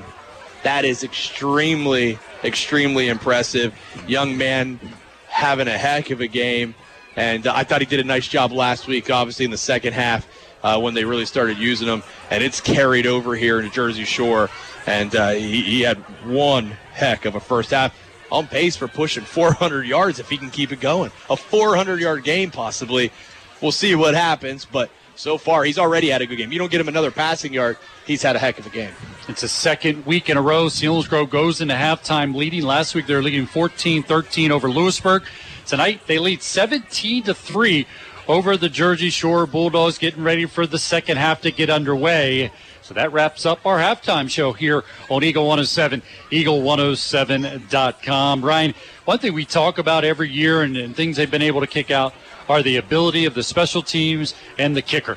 And we've had good kickers over the years, and you can't stress enough the importance to be able to get within, you know, the 25 yard line and have a guy who can kick a field goal. Selinsgrove used that momentum, got Rule into his uh, distance, you know, into his ability to be able to kick field goal. He knocks it through the uprights, and the momentum just builds. And the extra points going through the uprights, you know, and, and it's something that's got to be mentioned, and it continues again here with Kyle Rule. I, I agree. I think it's overlooked by a lot of programs, but never by Selinsgrove. Uh, kicking coach Dan does a great job, always finding guys. And right now, there's two guys been kicking. We've seen the, the uh, Pardo kid. We've seen him in warm-ups knocking down some long ones. So Selinsgrove's got some even depth. It looks like at that position. But Kyle Rule's a very good athlete too. He's not just a kicker. He's a very good athlete. So athlete out there kicking the ball. If something goes wrong, he's the type of guy who can pick it up. And I think you can see some open field moves out of him. So he's a threat in many, many uh, ways there. And you never know. You know, you have a fake field goal, fake extra point. He's a guy that can create some stuff. As Kyle Rule, we just talked about, he's going to tee it up and get ready to kick this one away. Back deep. Two return guys standing inside their own 10 yard line for the Jersey Shore Bulldogs. Rule approaches it, kicks it away. Coming up to the 11 yard line, return man Malicki. He's at the 20, 25. Tries to squeeze through, but ends up getting stopped there. Is that Swineford making the special team stop? Nope, 55. Ryan Ahmet makes the stop just what it looked like Malicki was going to squeeze through, but gives Jersey Shore good field position out to the 32 yard line. And that's where they'll take over first down and 10, trailing 17 to 3 to the Selinsgrove Seals. Both teams looking to get their first win of 2018. Selinsgrove leading at this point 17 to 3, but Jersey Shore's not going to go away, and you think they would stick to the running game as well. Lorson's been effective in the passing game. This is going to be a quick hitter to the up man that time for Jersey Shore, squeezing through, and that's Sechrist as he's able to take it to the 35 yard line. A quick pickup of three, second down and seven. And this pace by Jersey Shore continues. And great job by Zeiders to shed the blocker and actually get an arm in and make the tackle. And speaking of Zeiders, he comes through after the pressure by Stone, and Zeider finishes him off. Ryan, you talked in the first half how Zeider's been putting huge pressure off that side, held a couple times uncalled, but this time he's able to take Lorson down. Loss on the play, back inside the 30 yard line to the 29 yard line. Six tackles for him and also a deflection, having a great game. Lorson's going to roll to his right, under some pressure by Kahn. Going to throw a deep out. Almost intercepted by Hoover, who's played very well from the defensive back position. And what a play. What an athlete. He made a huge cut, planted his foot, and stepped in front of the receiver. That is a very special athlete in Teague Hoover, and he's making the most of this. I mean, he, he is playing unbelievable. Three deflections already in this game, and he's punching himself a little bit there. He thought he had the pick, but buddy, that's a, that's a great play on third down. And they they have him in here. It looks like he might go in for a well. He ain't to go in for the block. His coverage. Peacock kicks it away. Kahn runs over towards it and then runs away from it. It's to be tipped by Jersey Shore. Comes back to the 40 yard line. And Selinsgrove take over from their own 40 yard line. First down and 10. Their first of offensive possession here in the second half. Brett Ford congratulating Hoover on the sideline here for his defensive play, but he's going to be talked a little bit about on the special teams because you get crazy punts like that. You got to get away from it. it. Gets a crazy bounce. You don't want it deflecting off your own man and give a chance for the opponent to come up with it. But Selinsgrove keeps possession. Have a first down and 10 at their own 40, leading, leading 17 to 3. Just underway here in the second half. Shock waiting for the snap from Zeiders. Gets it. Gives it to Kahn. Kahn into the secondary. Spins out of a tackle. And that's what we get from Joe Kahn as he's able to take it out for about an eight yard pickup. It'll be a second down and two as he's just short of the 48 yard line for the Seals. That was a tough run by Joe Kahn, a man run there. Just tough as can be, spinning. When he spins, it's, it's not even that it's a super fast spin. It's a super strong spin. It's got leverage to it. People bounce off of it. Very tough run from Joe Kahn. Second down and short for the Seals. They lead 17 to 3. Their first offense possession in second half. Kahn gets the call again. Spins out of two guys. Still going into Jersey Shore territory to the 49 yard line. And that continuous effort with the help block from Metzger and Kantz. And he picks up the first down for the Seals. Again, another tough run. We can do Sean Carey's favorite call. Mama, there goes that man. That's that's, that's uh, Joe Kahn there, just tough running, knocking guys over again. Does a spin move, a guy bounces off of it. Just a hard worker in the in, the weight room, and it, and it shows in the way he runs. First down and 10 for the Seals as they move it into Jersey Shore territory. Quick throw out for Nyland over his head, and it's going to be incomplete. It'll be a second down and 10. Brian, last week we saw Schoen make that pass, a difficult pass to make, and he'll learn as it goes. This time, unable to make that connection to the junior receiver, Nyland. Yeah, a little high there. Nyland tried to one hand it in. But that's not an easy throw. We did see it. He did complete it perfectly last week, though, in Lewisburg. Same exact play. So it's going to be a second down and 10 for the Seals. Shock takes the snap. He's going to give it to Kahn again. Spins out of the tackle. Able to get to the 45. Pulls his way inside the 45. And it'll mark it. Look like Toom up to make the tackle. We're assuming that's Toom wearing 36. Came in wearing 45. We haven't seen 45 involved in the game, so we're going to say that's Toom. But he came up to try to make the stop, but Kahn was able to bull his way to the 30, excuse me, the 42 yard line. Third down and short for the Seals, leading 17 to 3. A lot of movement up front, and there's going to be a flag on the play. The offensive line for the Selinsgrove Seals, the right tackle is Klein. The guard is Ryan Almett. The center is Zeiders. The left guard is number 53, and that is Everett Thomas. And Micaiah Showers is the left tackle. The wide receivers, Swineford, Kant, Nyland. The tight end is Metzger. Kahn in the backfield along with Shock. Following the penalty, it's now third down and seven. Shock drops back, looking left, gets rid of it. Swiper tiptoes out of the sidelines at the 33 yard line. Shock took another big hit, but made the release. Swiper points to his freshman quarterback, looking to get a high five from him, telling him a great pass. First down pickup for the Seals, all the way to the Jersey Shore 33 yard line. And as a former receiver, I pointed to the QB before even Swineford did because he took a hit, but he delivered the throw. He knew it was coming, and he, he just focused on getting the ball there. That was a beautiful pass play. First down and 10 for the Seals, leading 17 to 3. Kahn gets the call. Little room up front, swallowed up rather quickly. First guy in there was number 33, Sechrist, but Toom was able to finish him off after Kahn was able to pick up a yard, second down and nine, as Selinsgrove now picking up the pace here offensively. 9.25 to go in the third, 17 3 lead for the Seals. Shock fakes it this time. Gets some pressure. Rolls to his right. Going to grab round the helmet and take it to the turf. Back at the 42 yard line. So a sack on the play, a big loss on the play that time for the Seals offense as Shock never had a shot that time. But the Jersey Shore defense in there as soon as he got the snap. Yeah, just too much pressure, too quick. Guys all over the place. And uh, Shock showing a little bit of strength there. It looked like he might break out of it, but he did get taken down. He didn't even have time just to even throw it away, scramble out, throw it away. It was immediate pressure. So now it's a now it's a third down and 17 outside of the 41 yard line for the Seals in Jersey Shore territory. They got to get all the way down to the 24 yard line to pick up a first down. Going to throw the screen to Kahn. He's got some room in front of him. Gets a good block by Zeiders. He's at the 20, 15, 10, 5. Touchdown, Selinsgrove Seals. That was a great play. Jersey Shore's been bring, bringing the pressure. Good call from Coach Pope there to run the screen play. Little bit high, but Joe Kahn showing athleticism and strength in the air, grabs it and just darts downfield. Joe also did a great job of setting up a block there. Zeiders. That, yeah, Zeiders. He had to slow down a little bit, let Zeiders get out in front, and Zeiders did his job and set the touchdown block there. And Joe Kahn just showed some speed, found himself in the end zone. Rule will attempt the extra point. He's been perfect on the season here. He'll get the hold from four to snap from Kantz. Trying to add the extra point here, trying to push the lead out to 24 to 3. These extra points have been interesting. Another flag thrown here. The Kahn's able to make the reception with 8.30 to go here in the third period. And again, got a good block, good patience. You talk about patient runners. He made the catch, wait for his block. Zeiders got out there, blew the one guy who looked like he was going to have a chance at him. And boy, Kahn showed some afterburners. He's able to take it down the left sideline for the touchdown for the Seals.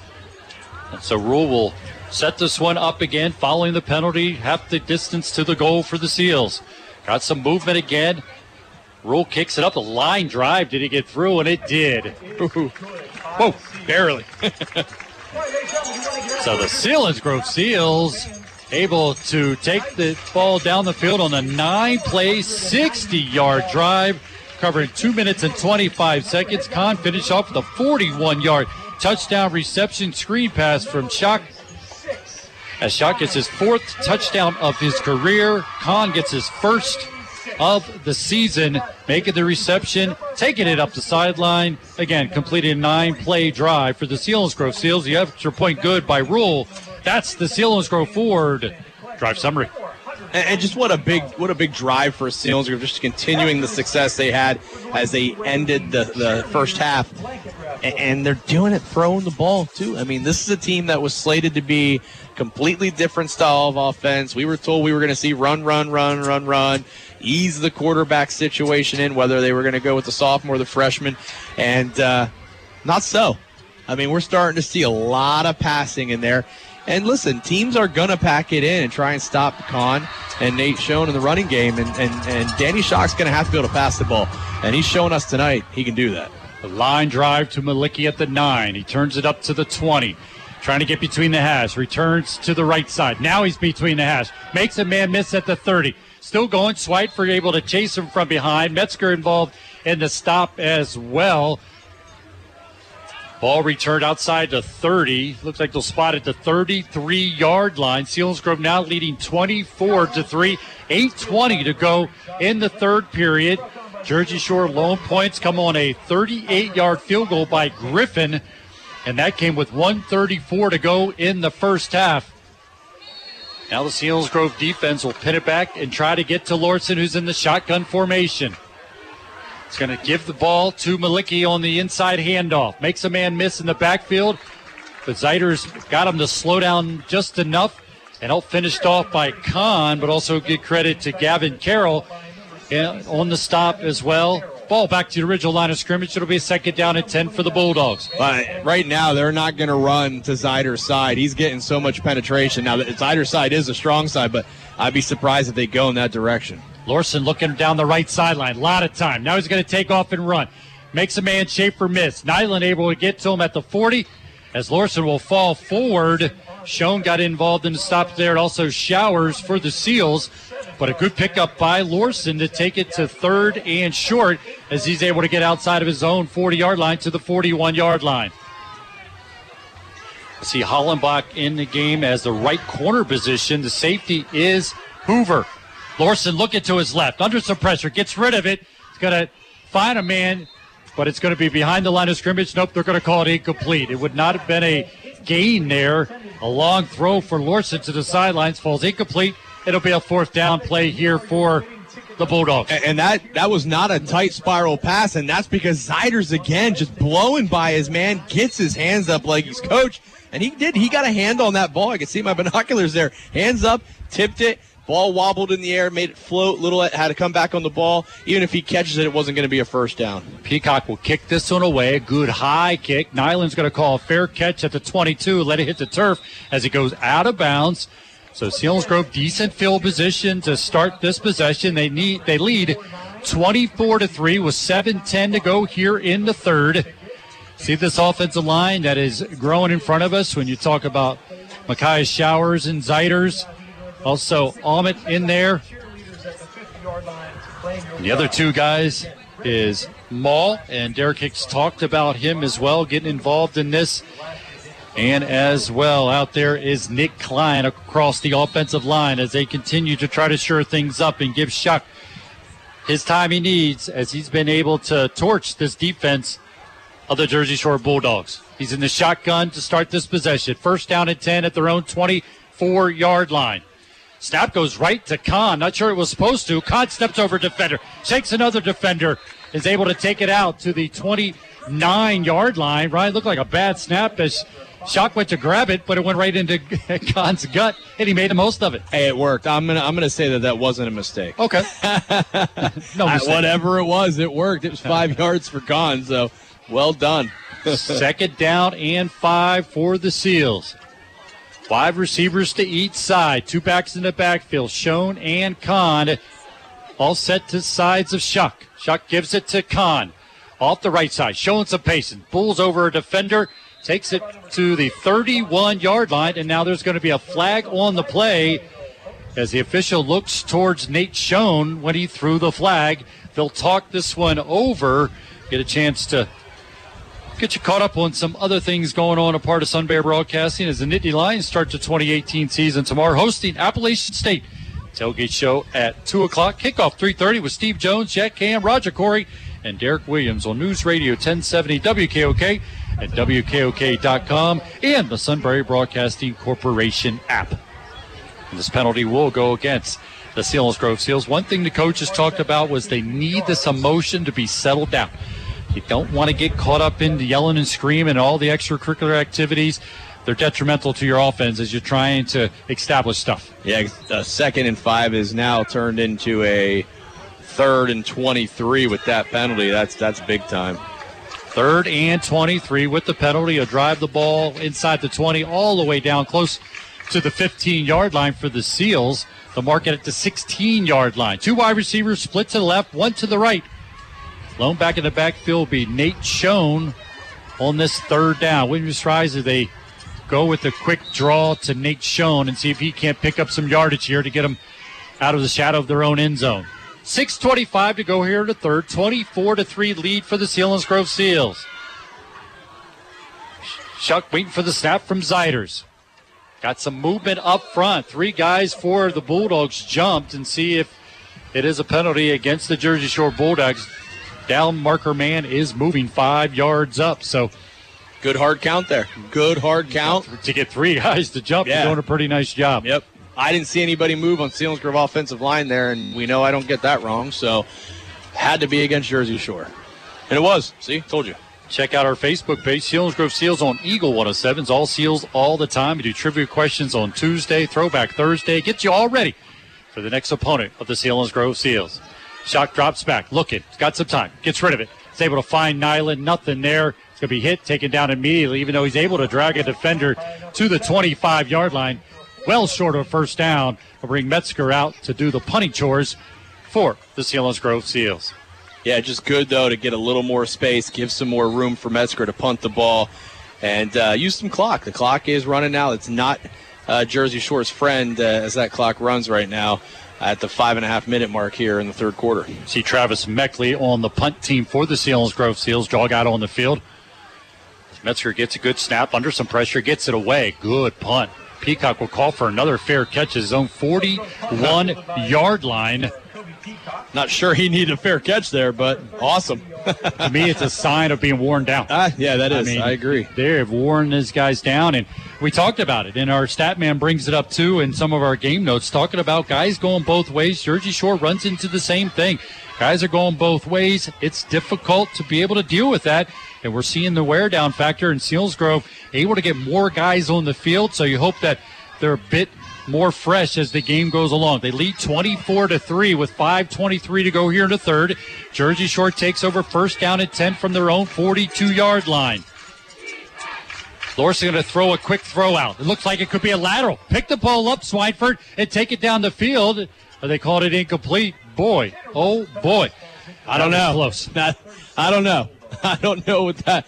And you know there wasn't a whistle initially, so mm, you got to pick that up. I think actually if Selinsgrove would have played it as it was a fumble, I think they would have let that go. I think that would have was- been a defensive touchdown. Yeah, because Lorson was throwing it to his receiver coming out of the backfield. It looked like he threw it behind him, which would be a lateral, but it's not called that way. Toom gets the call, runs into a wall, and he's going to go down there. Everett Thomas, 53, in on the stop. Showers as well for the Seals. So it's back to the original line of scrimmage. Third down, and Ryan, the up tempo is slow just a bit for the yeah, Jersey it's Shore not Bulldogs. the same uh, hype they had early on, where they just kept jumping back to the line of scrimmage. Trips to the left, and that's where Lorson's looking. Looking over the middle, in and out of the hands of his receiver. Tegan Hoover makes the hit. It was intended for Sechrist. He's unable to make the connection. This safety, Hoover, he's been thrown into the lineup tonight, and boy, he's right there. Perfect timing. Knocked the ball away. It's a fourth down and 10 for the Bulldogs. I, I can tell you something, Pat. I, I do defensive stats the best I can in game. I've been doing it for probably eight of the ten years that uh, we've been covering Selinsgrove football. You don't get a lot of batted down passes in a high school football game. Teague Hoover already has four tonight in his first start as a freshman. And he does a great job forcing the Bulldogs to punt it away. Peacock does the punting too, and boy, he's just he's dragging. You know, he's dragging, getting back up to the line of scrimmage. Selinsgrove take over first down and ten with good field position. They lead 24 to 3, 445 to go here in the third. Next week, we'll travel to Elysburg as the Selinsgrove Seals will take on the Southern Columbia Tigers. All the action can be here on Eagle on uh, Eagle 107 and Eagle107.com, starting with the Seals game day at 6 o'clock. Derek Hicks, we check in with him at 6.30, followed by the 7 o'clock kickoff again, all right here on Eagle 107 and Eagle107.com. Three wide receivers in the formation for Shock. He's going to give the handoff to Schoen, trying to bounce it to the outside. Drags the defender to the 30 yard line.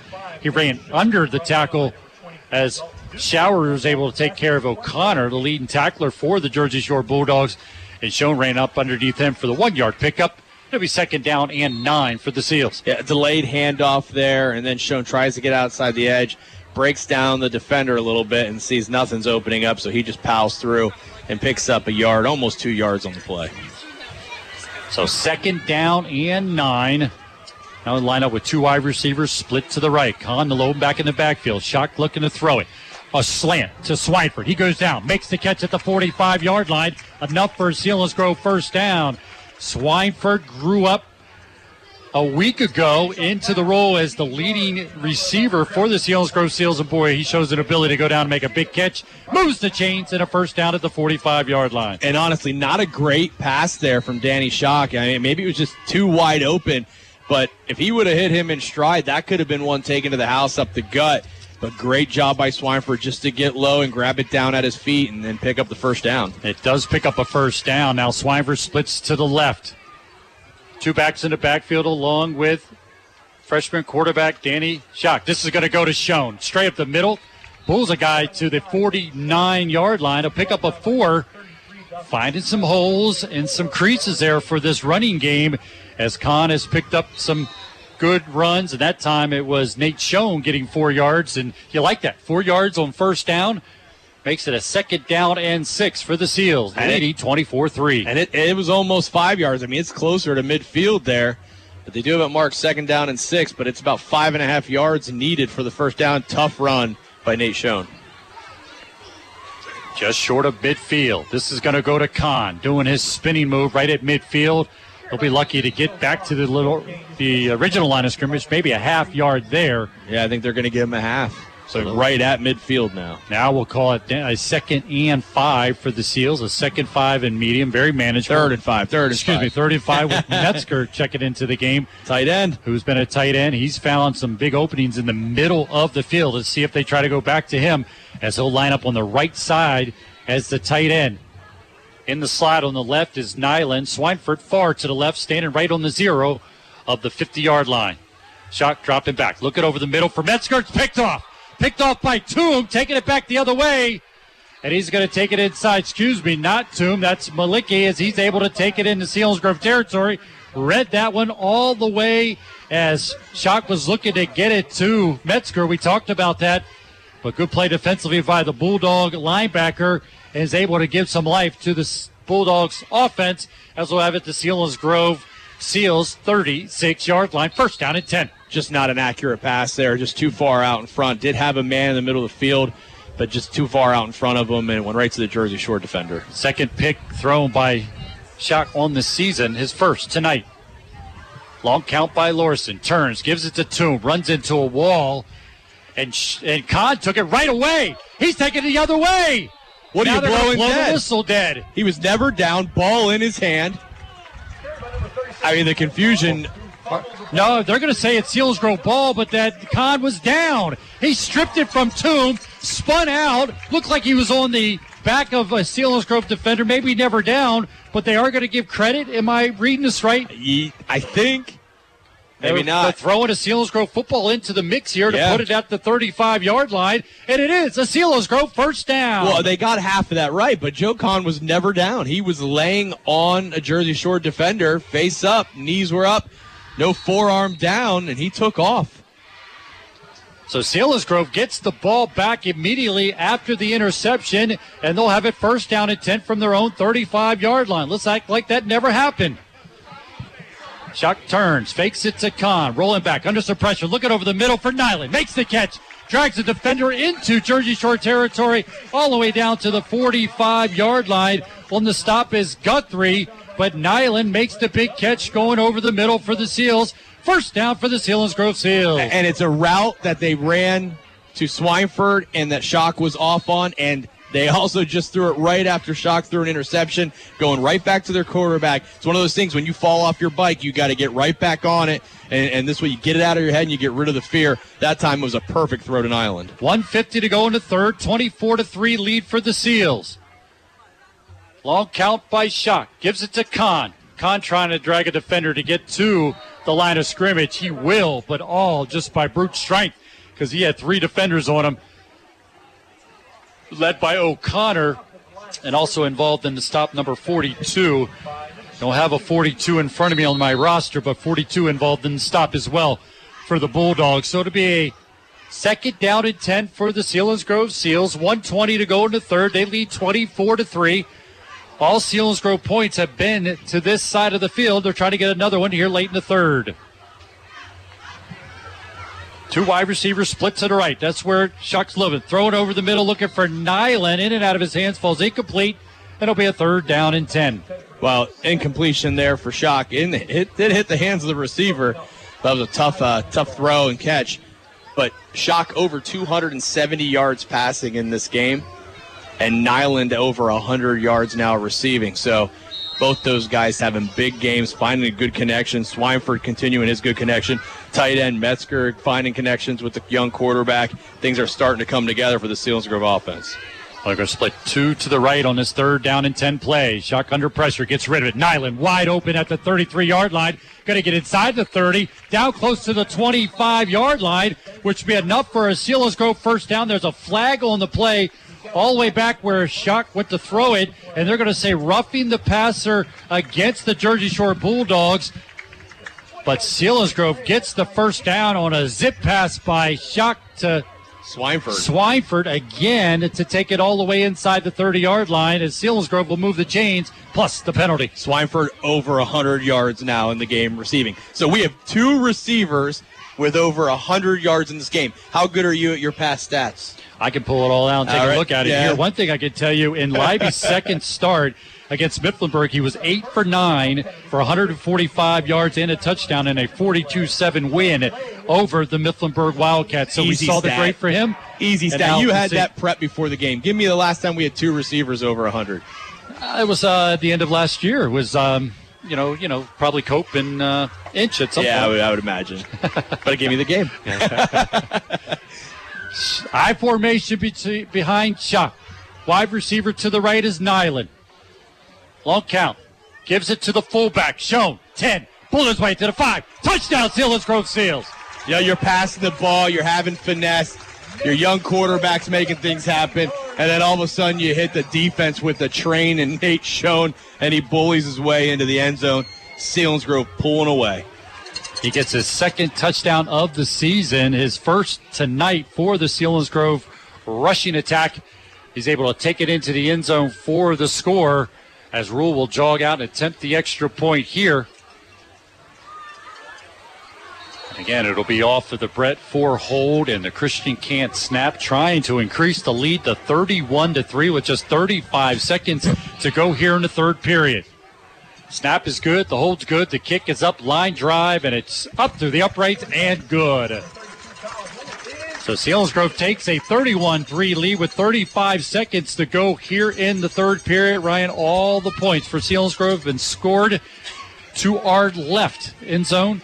Whether it's been touchdown passes, touchdown or field goals, it hasn't mattered. Selinsgrove races out to a 31 to 3 lead and continues to answer that field goal that the Jersey Shore Bulldogs had way back in the first half with 131 to go in the first half, and it's all Selinsgrove since then. Again, they now lead 31 to 3 with just 35 seconds to go here in the third period. Schoen's touchdown completes a five play, only a five play drive this time, 65 yards, covering one minute and 45 seconds, 13 yard touchdown run by Nate Schoen. The extra point good. That's the Selinsgrove Ford drive summary. Rule continues to be perfect. So the exchange from the snap of Cants to the hold of four and the kick by Rule have been perfect on the season, and that's huge. And Ryan, like you talked about, sometimes overlooked on the high school level, but not by the Selinsgrove Seals. Short kick this time. It's going to bounce in front of Malicki. He's going to go pick it up at the 15. Reverses his field. Straight middle. He's got room. Heimbach will get him from behind and take him down. Kahn also was going to come up to help, but it was Hollenbach, excuse me, that made the stop that time, but Maliki able to pick it off the turf, race out beyond the 35 yard line, out to the 38 yard line. Jersey Shore will take over first down and 10, trailing 31 3 with 28 seconds to go here in the third period. And now it's just about the defense coming out and doing their job. Stopping everything here, minimal gains. Don't give up the big play. Because right now, if you for- force Jersey Shore in a nickel dime drives, they've got zero chance of getting back in this game. Worst thing you do is give up a couple big plays here and a couple drives, let them get some quick scores. Lorson's going to roll to his left, gets rid of it, looking for his man out there, falls incomplete. The intended receiver again for the Jersey Shore Bulldogs was number 32. That's Guthrie, but no chance there. Good coverage defensively. Jersey Shore second down and 10. They have it at their own 38 yard line. Jersey Shore again, not the same pace they had in that first half. As Lorson will get the shotgun, design keeper takes off running. He's got some room beyond the 40, trying to stretch it to the 45. He will. Is that Nate Schoen in on the stop? Nate Schoen in on the tackle there. Makes a stop after about a seven yard pickup. It a third down and three for the Jersey Shore Bulldogs. Yeah, Lorson struggling right now. 0 for his last six passes. Great stat there from our stat guy, Zach. And, and uh, Jersey Shores are starting to struggle. Well, that ends the third period. Selinsgrove will move to the fourth quarter, leading 31 to 3 over the Jersey Shore Bulldogs. Let's take it to the fourth quarter. This is Selinsgrove football presented by Selinsgrove Ford on Eagle 107, eagle107.com. Hi, I'm Jace Brandt. When my father Ryan Brandt isn't calling Selinsgrove football games, his company Alpha Electrical Contractors can serve your electrical needs. Alpha Electrical can wire your dream home, build a new service for your upgrade, or fix that flickering light. Alpha Electrical will even hang your flat screen TV for nearly half the price the department stores charge. No job too big or small, Alpha Electrical will do it all. Call Alpha Electrical at 570 898 3099. Eagle 107, Sean Carey in studio, checking our Aubrey Alexander Toyota out of town scoreboard. Third quarter, Central Columbia shutting out Schick 13 0 on WKOK. On 100.9, the Valley in the third, Lewisburg crushing Central Mountain 48 to nothing. Wild game early third quarter, Loyalsock leads Danville 27 26. And third quarter, Southern Columbia shutting out Mount Carmel 27 to nothing. Scores updated all night long at eagle107.com. Eagle107.com. As Lorson takes the snap, got pressure in the backfield, try to take off, not going to be able to get only maybe back to the original line of scrimmage, and that's going to be it. Red shirts all over. One guy for the Seals slow to get off the turf, and that Showers for the Seals trying to get some help, but he's going to come to the sideline. So checking into the game will be Metzger, number 21 for Micaiah Showers. Fourth down, Jersey Shore will go for it here. Rolling to the right is Lorson. Under some pressure. Gets rid of it. It's got a man. Makes the catch. And he'll get it at midfield. Ryan Almond on the stop. Also helping out on the far side was Hoover. But it's enough for a first down right at midfield. So they'll move the change with the Bulldogs. Trailing here in the just start of the fourth quarter. 31 to 3 to the Selinsgrove Seals. Lorson drops back. There'll be a flag on the play. I'll give you a chance to remind you we're looking for a candidate for the Shamokin Dam Health Center backbreaker play of the game. Boy, we had a few of those in that third period as Selinsgrove has increased their lead to 31 3. Again, and at the end, during our post-game show, we'll announce the Service Electric post-game show, all part of the Service Electric post-game show. So They'll mark it back at the Jersey Shore 45 yard line. So it'll be a first down and 15 for the Bulldogs. Two wide receivers will split far to the left, make it a trips to the left for Lorson. He's in the shotgun formation, takes the snap. Looking over the middle and a slant to Peacock, in and out of his hands, falls incomplete. Meckley out on the coverage there. Also the linebacker Ahmet on the coverage, but looked like he had Peacock on the slant there, deep slant, but unable to make connection. Falls incomplete. It'll be a second down and 15 for the Dogs. Yeah, not bad coverage there at all. Ball was thrown a little bit behind, but give credit to uh, Meckley there. Good coverage, and the defense are getting some pressure and rushing that pass. Ball sits at the Jersey Shore 45 yard line. They have the ball, second down and 15. Lorson drops back. Going to throw it to Malecki. Hit immediately as he threw it to his back shoulder. Zeiders in on the stop for the Selinsgrove defense, and also Kahn involved in the stop as well. Another loss on the play there. Now it's going to be a third down and forever for the Jersey Shore Bulldogs. Yeah, and I like what Kahn did there. Kahn actually let him catch the ball and then tackled him because then you get the loss. He could have blown it up, made an incompletion, but he wanted to get the loss there. Schaefer on the pressure, and he's going to get to Lorson and upend him. Lorson able to fall forward to the original line of scrimmage, which is short of the 40 yard line at the 39 yard line. So it's going to be a fourth down now, fourth and 22. 10 minutes to go here in the ball game. Selinsgrove leading 31 at the 3. That's good job by this defense. Forcing Jersey Shore into a fourth and 22, and it's just not even a play you're going to go for on fourth down. They're definitely going to punt here. Peacock will punt this one away. That'll be a line drive kick taken by Kahn. Looking for a block. Lots of yellow shirts or yellow jerseys, excuse me, white jerseys in front of him. Kahn reverses his field and able to make a positive play out of it. He was all the way back at the 30 yard line, spun, and will take it out to the 40 yard line. Selinsgrove will take over first down at 10 from their 40 yard line, leading 31 to 3. Hey, coming up after the game, we'll have interviews with the head man, Derek Hicks, also with the players. And it's all part of the Service Electric postgame show right here on Eagle 107 and Eagle107.com. And this is where, you know, Selinsgrove can continue to work. I mean, th- they're going to have a big, big game next week against Southern Columbia at Southern Columbia. That is a stacked team. They've got Division One athletes all over the place. They got depth. They're physical. They're experienced. And uh, this is a young Selinsgrove team that needs to keep getting these reps. Quick throw that time. Flag on the play. So officials will talk this one over. Be able to remind you that um, tonight after the game, join Sean Carey for scores, highlights from tonight's game, including the Alpha Electric electrifying call of the week. That's coming up during Seals game night with Sean Carey here on Eagle 107 and Eagle107.com. And you want to listen anyways. It's a great post game show. You get highlights from all the local games.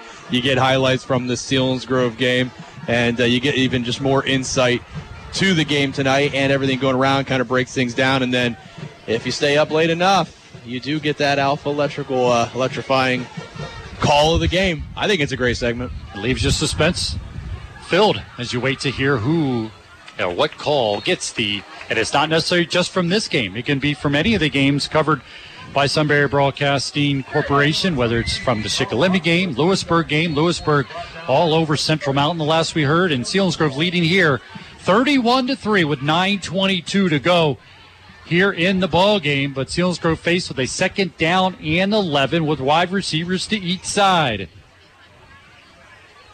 Split far to the right this time, number 16 for the Seals, and that is Connor Grove.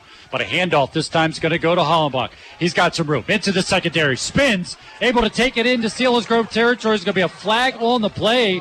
A late flag thrown as Dean Hollenbach was able to pick up the first down, but we're going to get a holding call, and it's going to go against the Selinsgrove Seals. Negate a good run by Dean Hollenbach that would have been enough for a first down in the Jersey Shore territory, but it's going to be called back here on a holding call against the Seals Grove Seals. And Dean Hollenbach had a nice scrimmage uh, this year, had some very nice, tough runs.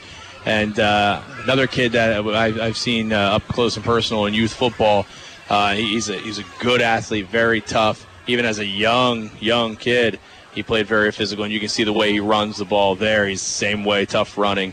Uh, Selinsgrove can really punch you in the mouth with their running backs. Second down and 15 following the penalty against the Selinsgrove offense. They have it at their own 35 yard line, leading 31 3 with 8.52 to go here in the ball game. A lot of movement and jumping up front. And we're privileged to be able to give you scores, and uh, they're from uh, brought to you by Aubrey Alexander Toyota. We call it our out of town scoreboard. And we get opportunity at different times sending it back to Sean and keeps you updated on all games going around the valley. You talk about a great post game show and a great game night as well, but uh, not many do it the way we do, keeping you updated on everything going on around the valley. And again, we appreciate the sponsorship of the Out of Town Scoreboard by Aubrey Alexander Toyota. Second down and long for the Seals. Shotgun. Gives it to Hollenbach again. Trying to go up to the left. Bouncing off a couple tackles. Still spinning. He's going to be able to work himself to the 29 yard line. Could have been a loss of three or four, but he's able to spin it. Still lost on the play, though, so it's going to bring up a third down and very long for this Selinsgrove Seals, leading 31 3 with 8.15 to go in the ball game. The Bucknell Bison start their season tomorrow here on Eagle 107, eagle107.com. So it's going to be a third down and long for the Selinsgrove Seals. Goes to Hollenbach again. Nothing there. Well, we've had a lot of big time plays here offensively for the Selinsgrove Seals. And as we talk about, we look for candidates for the Shamokin Dam Health Center backbreaker play of the game. Boy, we got a few candidates, but you want to stick around for our post game show, and we'll do just that. We'll announce the backbreaker play of the game brought to you by Shamokin Dam Health Center. But no big plays on that one, no candidates on that offensive possession. Selinsgrove now will have to punt it away as there's some personnel issues here. Metzger calling for guys to come out. And finally, they're going to get the final guy to come out. They have one second left on the play clock, and they're going to call a timeout here to avoid a five yard walk off. Metzger was looking for personnel. And speaking of that, during this timeout, why don't we do just that? We'll send it back to Sean, get some updated, including our tough game of the week, the Danville Loyalsock game. Sean, take it away. All right, Pat, thanks very much. Yeah, the Danville Loyalsock game, absolutely nuts tonight. Third quarter, Loyalsock has taken the lead 34 33 over Danville. Again, that is in the third. Currently on WKOK, early fourth quarter, Central Columbia shutting out Shikellamy 13 to nothing. Max Moyers with five touchdowns tonight for Lewisburg. They are blanking Central Mountain late third 48 to nothing. Another shutout, Berwick 29 0 over Pittston in the third. Blue Mountain 21 0 over Midd-West in the third. Also in the third quarter, Southern Columbia leading Mount Carmel in the Silver Bowl 34 to 7 and Milton early fourth quarter leading Warrior Run 20 to 7. No Phil Davis in that game tonight for Milton. Scores updated all night, all night long at eagle107.com. Now back to Pat and Ryan in Selinsgrove. Guys? Thank you, Sean. Following the timeout, Metzger will drop back. He has the right personnel now, and he'll punt this one away. And this is going to be a shank punt this time. Takes a decent roll for Selinsgrove, and why the young man jumped in. That's Showers. Isaiah Showers jumped in, and the ball looked like it was going to roll into Jersey Shore territory. Great bounce. Great bounce. But uh, Maybe he got spun around. He thought he was facing the other way. Oh, he's going to get. he'll- get a chit chat Yeah, here. Derek right Hicks now. is getting talked. What are you doing? Gotta let that thing go. This is Selinsgrove football on WEGH Northumberland. Selinsgrove had a fun time tonight covering this game. Selinsgrove looking to get their first win of the season. They lead 31-3. They needed this desperately, not only to build confidence, but to bounce back from a 10-point loss a week ago to Lewisburg, but also it's a HAC-I matchup. Selinsgrove back-to-back half one matchups in week one and two. This time the pass is thrown from Lorson to his intended receiver, makes the catch, spins. He's got about eight on the catch that time. His receiver who made the catch, number 81, and that's Westland. He's able to make the catch. Hoover on the stop, nine yard pickup, second down and one for the Bulldogs. Lorson stays in the shotgun with trips to the right, turns, gives it to Lone back in the backfield. He's hitting the backfield, falling forward as that's Everett Thomason on the stop, but enough for a first down for the Bulldogs. They'll stop the clock as they reset the chain. 6:33 go in the game, 31 to three.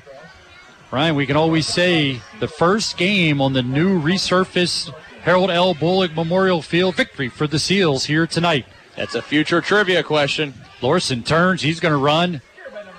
To be hit by Metzger, spun, and then finished off. Ryan Allman in on the stop, but also Coy Bastion comes in and makes the stop. Coy Bastion playing more of a strong safety, coming up playing that extra linebacker position, and he's done well here for the Selinsgrove Seals. Everett Thomas, too, in on that. Lorson's going to keep it this time, he's trying to stretch it for a first down, close to the markers, depending on the spot here. They're going to say it's a first down as official comes up and tells the chain guys to move the chains. Now this becomes about just an ego thing. Keep them out of the end zone. Uh-huh. Trying not to give up touchdown on the night. The only scoring for Jersey Shore Griffin on a 38 yard field goal. Right now, Threatening are the Jersey Shore Bulldogs. 5.40 to go in the game. Selinsgrove leading 31 3. Underneath, wide open receiver makes a catch at the 15. Inside the 10 5 touchdown for the Jersey Shore Bulldogs. Well, everyone, that's Pat O'Brien's fault because he just jinxed it by bringing that up. Is that the broadcaster's jinx?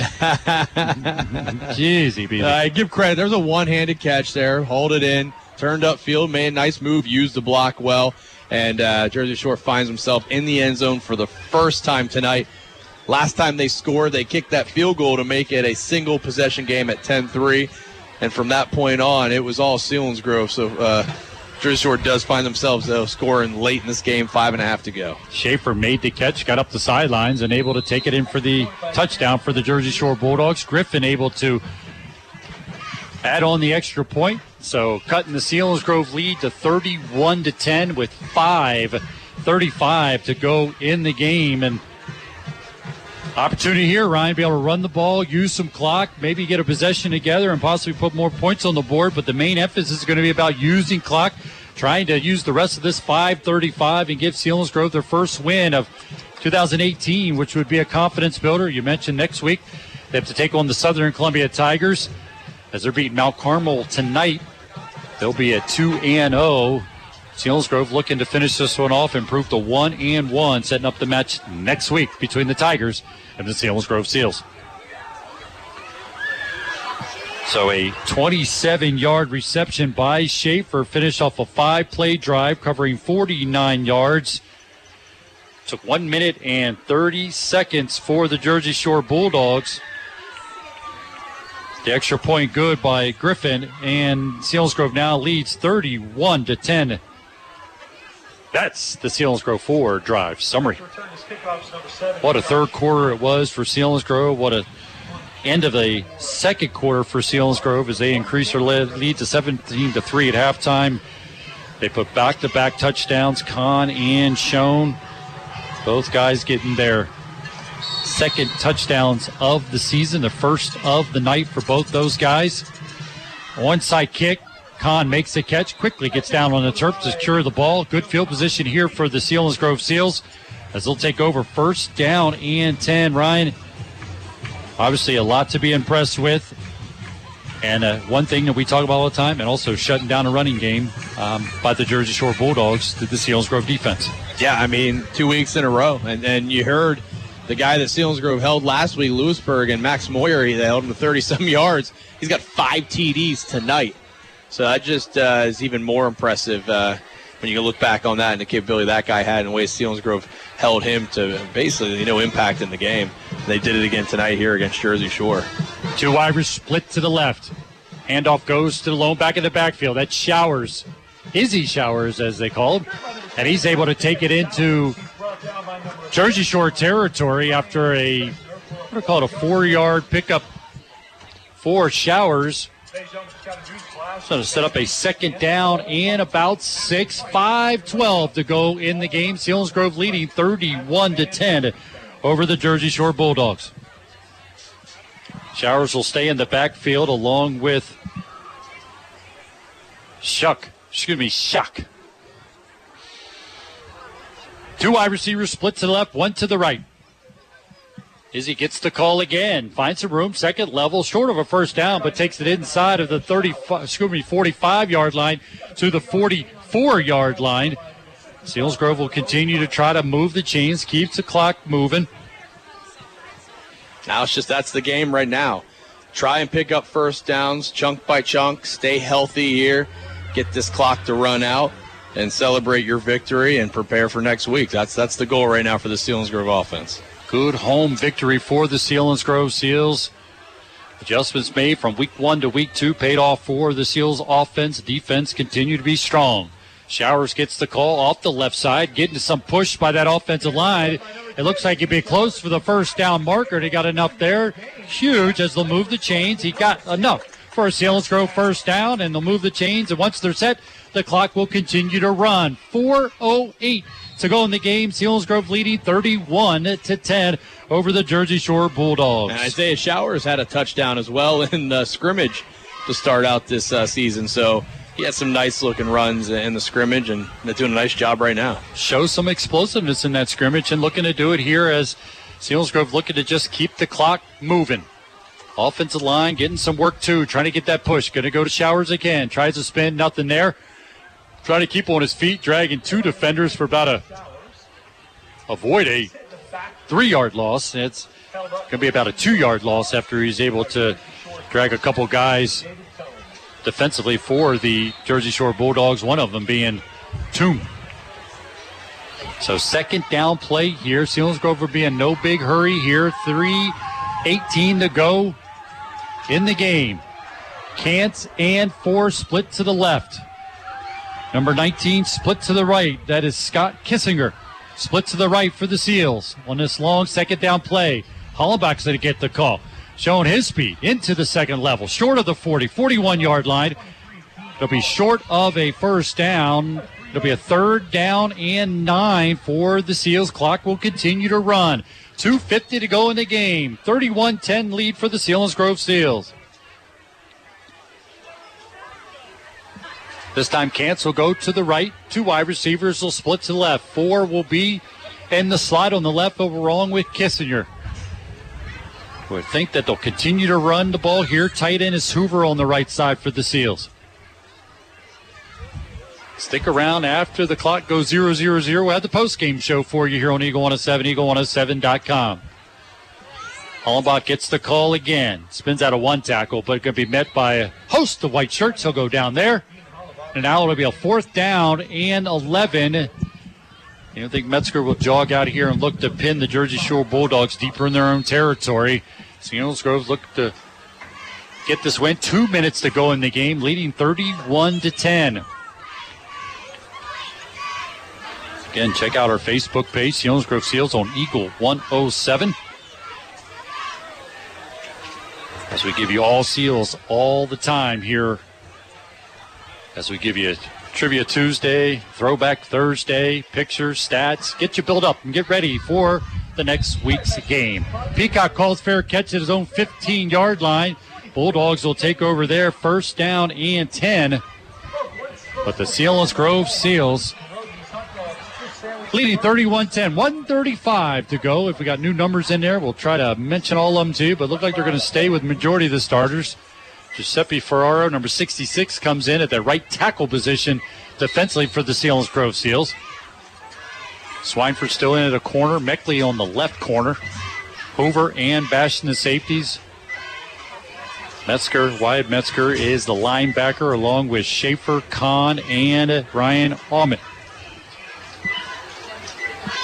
135 to go. Lorson throw it out here for his intended receiver. They'll call it incomplete. That intended for Guthrie, but it falls incomplete. And it'll be a second down and 10 for the Bulldogs.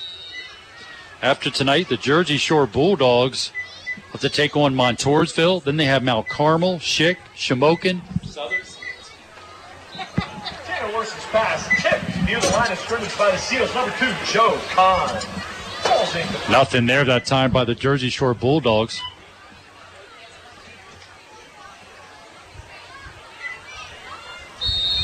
Clock at 126. Selinsgrove gets the big victory here tonight. Confidence builder, feeling good as Metzger's chasing Lorson from behind. Schaefer involved as well. Do they get him the forward momentum at the one yard line? They will to avoid the safety, but Metzger and Schaefer barreling down on Lorson, who was rolling to his right. And fortunate that it was not a safety, but they did get to him. Big loss on the play. The defense continues to play well here in this ball game.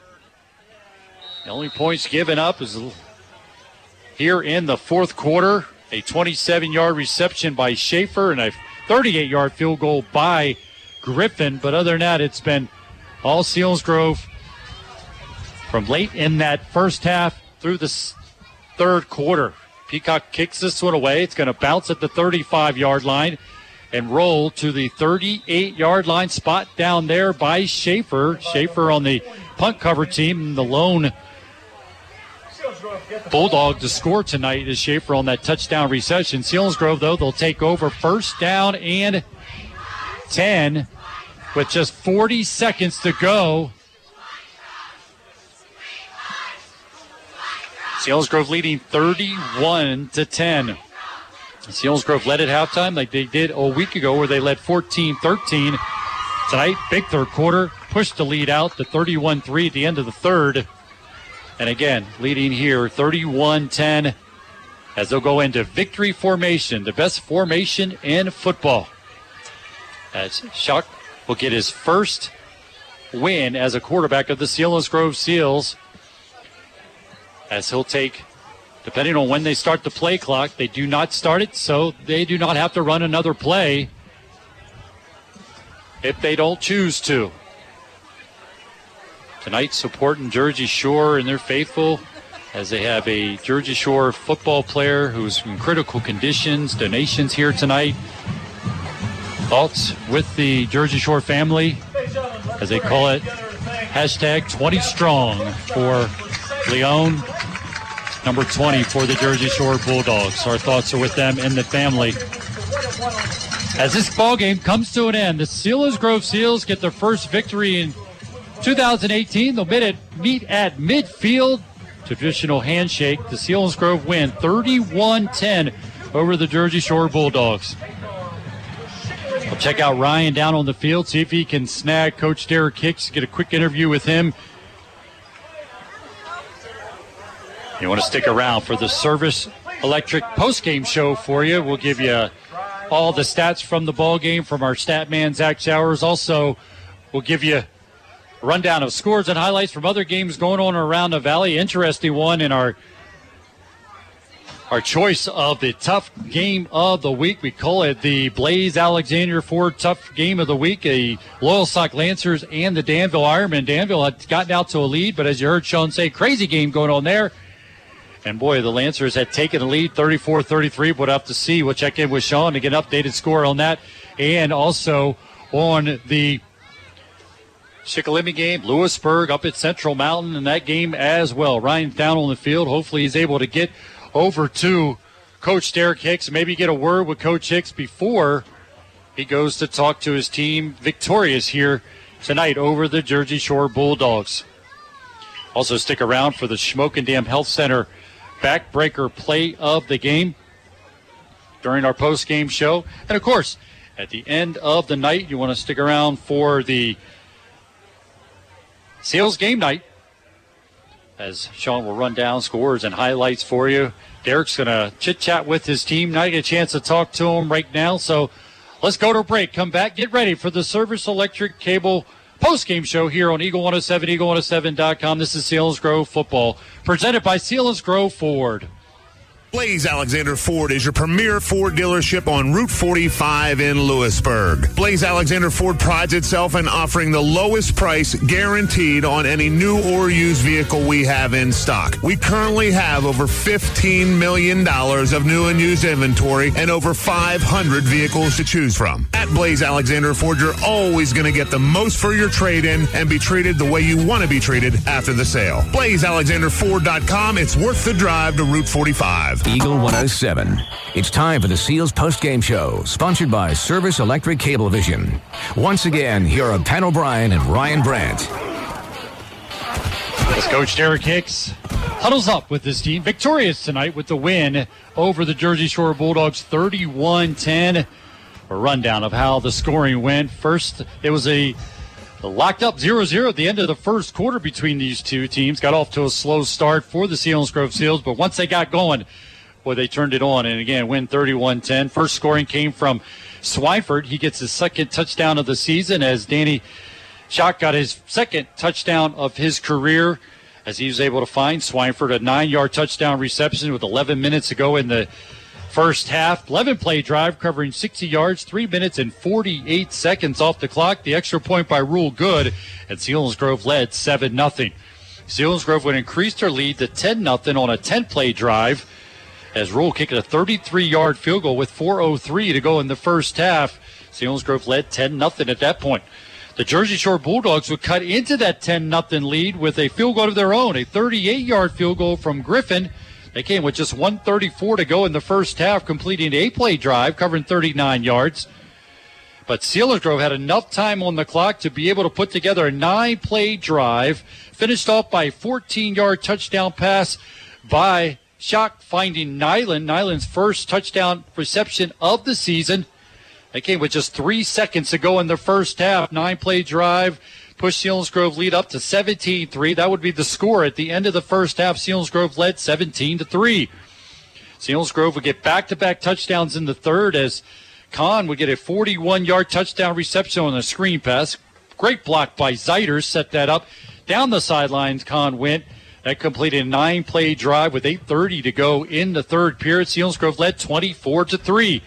Nate Schoen got in scoring column. His first rushing touchdown of the night, his second on the season.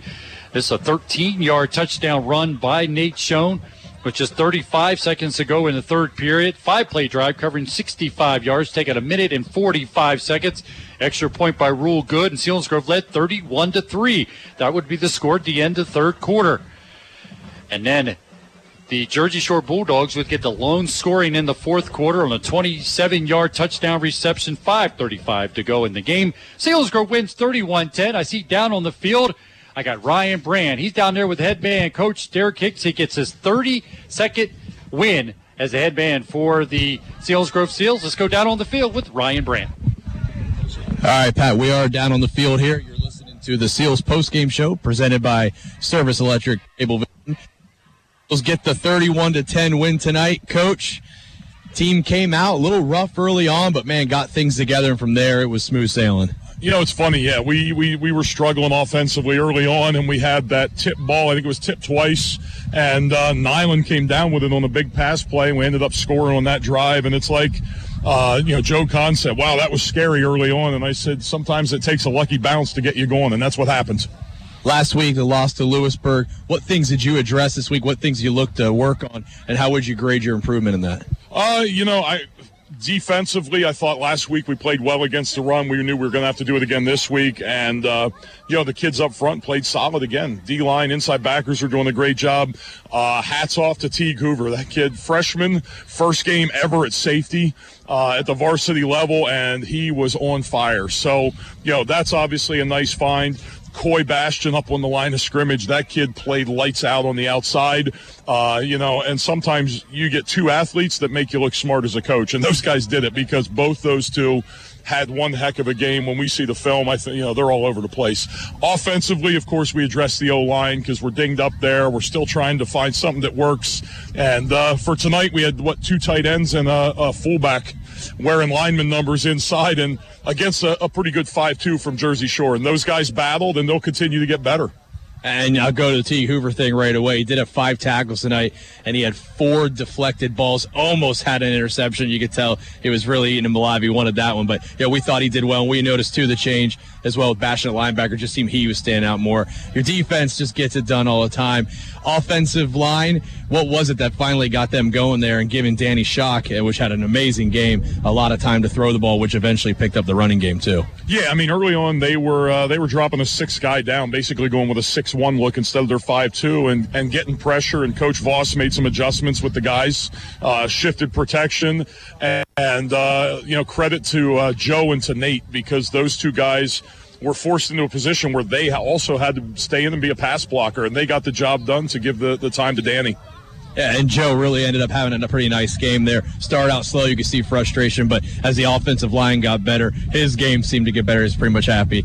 Uh, Coach, yeah, you know, you hate to look too far ahead after a good win, but how do you feel right now after this game, knowing that you've got a big game next week against a very talented uh, Southern Columbia team? Hey, you know what? You know, we went to Lewisburg. Nobody gave us a chance. Kids battled, uh, came up short, and you know what? Th- these are Selinsgrove kids. We're not going to go there and roll over. They're going to show up to battle next week. Uh, we look forward to it. We know you guys will have the guys prepared, and congratulations on a great win tonight. All right, thank you very much. All right, Pat, we can stay down here on the field and continue the Seals postgame show presented by Service Electric Cable Vision. I have the freshman quarterback and Danny Shock. Danny, I know you've never been uh, interviewed on the radio before, so this will be interesting, right? Yeah. hey, uh, you know, the, the, the word was start you out slow this year. Well, they abandoned that pretty quick. Uh, second half of Lewisburg was a big game for you, but tonight, 23 of 30, 296 yards, three TDs, and the one pick. What was it like for you? How did the game change, and why were you able to have the success tonight? It was amazing. The reason we had our success was because of Coach Pope making the right plays and Coach Ferraro. Um, they noticed things on the film on the sideline, saw stuff that was open, to- told me what reads to make, and I wound up hitting those. Our guys, especially for having to go right across the middle, are fantastic job taking the hits and still coming in. It was a really good week of practice. I felt really prepared after Thursday's two minute drill. We drove the ball down and it looked good. Yeah, your two minute drill tonight right before halftime was perfect. I think you had seven completed passes on that play. Uh, talk a little bit about your receivers. Last week, Swineford had a really big game. Uh, this week, Swineford went over 100, Nyland went over 100, and your tight end, Metzger, had a pretty nice game as well. Uh, what is it with these guys? The timing looks uh, good. It looks like you, they trust you and you trust them. Yeah, the timing, it's all from the start. We worked since I think February or March. Coach Pope would open up the gym. We would go in and do routes on air. I think that's why our timing is really hitting the spot right now. Um, if we just continue to practice how we've been, we'll be fine. But I need to hit those seven passes I missed, and it'll be even better for us. But yeah, it was a really great game. Seven. I can't believe that's the stat you picked out of when I read you your stat line, but that says a lot. Now, early on the game, offensive line seemed to be struggling. Joe Kahn was getting hit in the backfield. Could see some frustration in the huddle. Who's the guy speaking up? Is it Joe Kahn? And, and what's being said to get you guys regrouped? Because it did happen. You regrouped and you guys had an amazing offensive game. Yeah, really, everybody's a leader. Joe, obviously, being a senior, Ben being a senior, and Zeiders being a senior. They they know how to get all of us going. And I think once we hit some of those passes, they instead of coming up to a six-one and stopping the run every time, they had to drop back, and that's what opened up the run game then. And Joe got some really good yards. Well, you guys did a great job tonight. Congratulations on the win. Big game next week, but would love to watch your process as you continue to, to mature as a quarterback, and it's exciting. Congratulations to you. Thank you. All right, Pat, I was going to interview two more guys, but they must be uh, shy of the mic because I do not see them anywhere. But I will read their stats. Nyland had six catches, 100 yards, and a TD tonight. And Zeiders, heck of a game. Constant pressure, which you don't get on that stat sheet. But he had eight tackles, two tackles for a loss, and he had two deflections at the line, one on a third down to force the fourth down punt. Really wanted to interview those guys, but they ran off. They're, they're scared of the radio. They can do that to some of these guys. Not this freshman quarterback, though, and Danny Shock. Very poised, good interview. You like to see that out of your quarterback, especially when they're young, to, to have that presence of mind. And uh, to notice in his stat line of 23 of 30 for 296 yards and three TDs, he noticed the seven incompletions. Says a lot. What a fine young man. We'll go back up to you and continue with the Service Electric postgame show presented by Service Electric Cablevision. Thank you, Ryan, from down on the field. Appreciate Coach Derek Hicks and also the freshman quarterback checking in during our post-game show. Five different guys scored tonight. Selinsgrove only did that one time a year ago. So congratulations to the Selinsgrove Seals for having that many guys involved and uh, getting points on the board for the Selinsgrove offense. Well, we're going to send it to Sean, get some updated scores going on around the valley, and then we come back. We have stats by our stat man Zach Showers, and also the Shamokin Dam Health Center backbreaker play of the game. This is Selinsgrove football presented by Selinsgrove Ford here on Eagle 107 and Eagle107.com. Don't go back to school without the one supply that'll keep your coursework moving. Service Electric Cablevision High Speed Internet. SECV Internet always makes the grade with unrivaled speed and reliability. It's the perfect Wi Fi solution for the whole family to share, no matter how many devices you connect. Simultaneously search, stream, download, and gain instant access to everything you need to get ahead and complete your assignments. Plus, bundle SECV Internet with TV and phone and save. Learn faster, surf smarter. Visit secv.com slash internet today. Selinsgrove Ford is proud to be part of the Selinsgrove community and happy to support our local students and athletes at every level. They say it takes a community to raise a child, and Selinsgrove Ford is proud to be part of a community that instills upon its youth the traits of preparation, hard work, drive, determination, and a great attitude. All are needed to be successful in school, business, and life. Good luck to all SEALs throughout your career from Selinsgrove Ford at the bridge in Selinsgrove. Go SEALs! Eagle 107. Seals football presented by Selinsgrove Ford on Eagle 107. Sean Carey in studio. Service Electric Cable Vision postgame show. Seals cruise tonight 31 10 over Jersey Shore. First whip around of scores across the valley here tonight. Week number two on News Radio 1070 WKOK. Central Columbia shutting out Shikellamy 20 to nothing on 100.9 The Valley. Lewisburg road trip to Central Mountain, easy time, and a big night for sophomore Max Moyers with five touchdowns on the evening. 55-7 as they crushed Central Mountain. Wild one going on just outside of Williamsport tonight, couple of blocks off the Golden Strip. Danville 40, Loyalsock 34. That is in the fourth quarter. Last check, halfway through the third, Bloomsburg is shutting out Mifflinburg 27 to nothing. Final score Canton 28, Montgomery 6. Berwick shut out Pittston 38 nothing.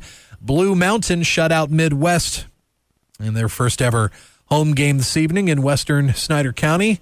Blue Mountain shutting out the Mustangs 35 to nothing. Tri Valley 20, Juniata 13. That has gone final. Altoona shutting out Williamsport 38 nothing. That's their first game against each other in 13 years. Williams Valley, the Vikings over Newport. That has gone final 40 to 21.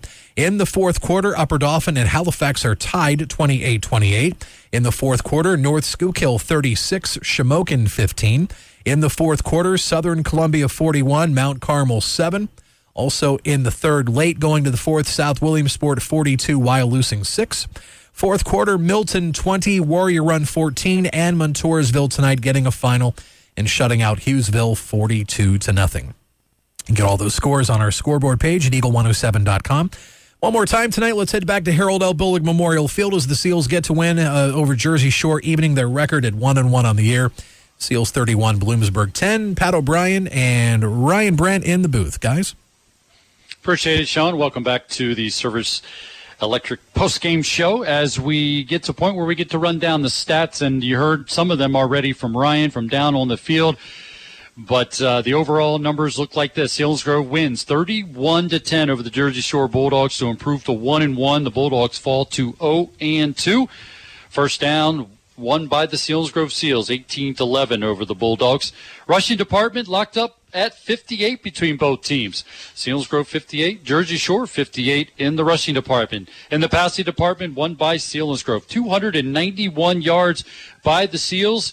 Jersey Shore, a respectful 117 yards through the air by Lorson. So total yards dominated by the Selinsgrove Seals, 349 total yards.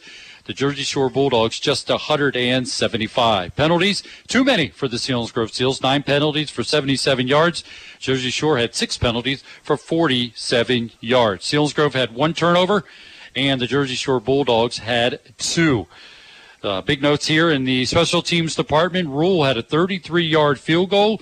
He was perfect on his PATs. Griffin had a 38 yard field goal, and he had the one extra point as well. Individual numbers First for the Jersey Shore Bulldogs, Lorson 12 for 25 for 117 yards and a touchdown. His main target, Peacock, six catches, 55 yards. He also found Schaefer for three catches for 50 yards and the lone touchdown for the Jersey Shore Bulldogs. In the rushing department for the Bulldogs, Lorson 13 carries for 22 yards. Toom 8 carries for just 9 yards. Sechrist 5 carries, 9 yards for the Jersey Shore Bulldogs. Now looking at individual numbers for the Selinsgrove Seals. Uh, Danny Shock, 23 for 30, 291 yards, 3 touchdowns, and he had that one interception. His main targets tonight, Swineford, 8 catches, 112 yards, and a touchdown and Nyland, six carries, 100 yards, and a touchdown. Two guys going over, over 100 yards receiving. Both guys have a touchdown. The other touchdown caught by Kahn as he made the catch. He had two catches, 52 yards, and again had that touchdown. Who didn't have a touchdown but did have four catches? Metzger, four catches, 26 yards, and some of them were just huge catches moving the chains, keeping the drives alive for the Selinsgrove Seals. Again, Metzger, four catches, 26 yards. Four gets his first catch as a varsity player for nine yards for the Selinsgrove Seals. Again, the Seals win 31 to 10 over the Jersey Shore Bulldogs. When we take a look at candidates for the Shamokin Dam Health Center backbreaker play of the game, and it's got to come down to that late touchdown in the uh, in the second quarter, right before half, as Danny Shock found Nyland for the 14 yard touchdown reception, coming with just three seconds to go. Boy, took all the momentum into the uh, halftime. And Selinsgrove would increase their lead to 17 to 3 and would not look back. That's the Shamokin Dam Health Center backbreaker play of the game for the Selinsgrove Seals. Selinsgrove will take on the Southern Columbia Tigers next week. And that'll be on the road as we travel up there to Elysburg to Tiger Stadium to watch the Selinsgrove Seals take on the Southern Columbia Tigers. Remember, each week you can hear the Bucknell Bison football on Eagle 107 with Doug Birdsong and Kevin Hurd, starting with Bison Build-Up on Eagle 107. Next week, the Seals take on the Tigers. Catch Seals game day with Pat O'Brien, Ryan Brandt starting at 6. Derek Hicks pregame show at 6.30, followed by the kickoff at 7.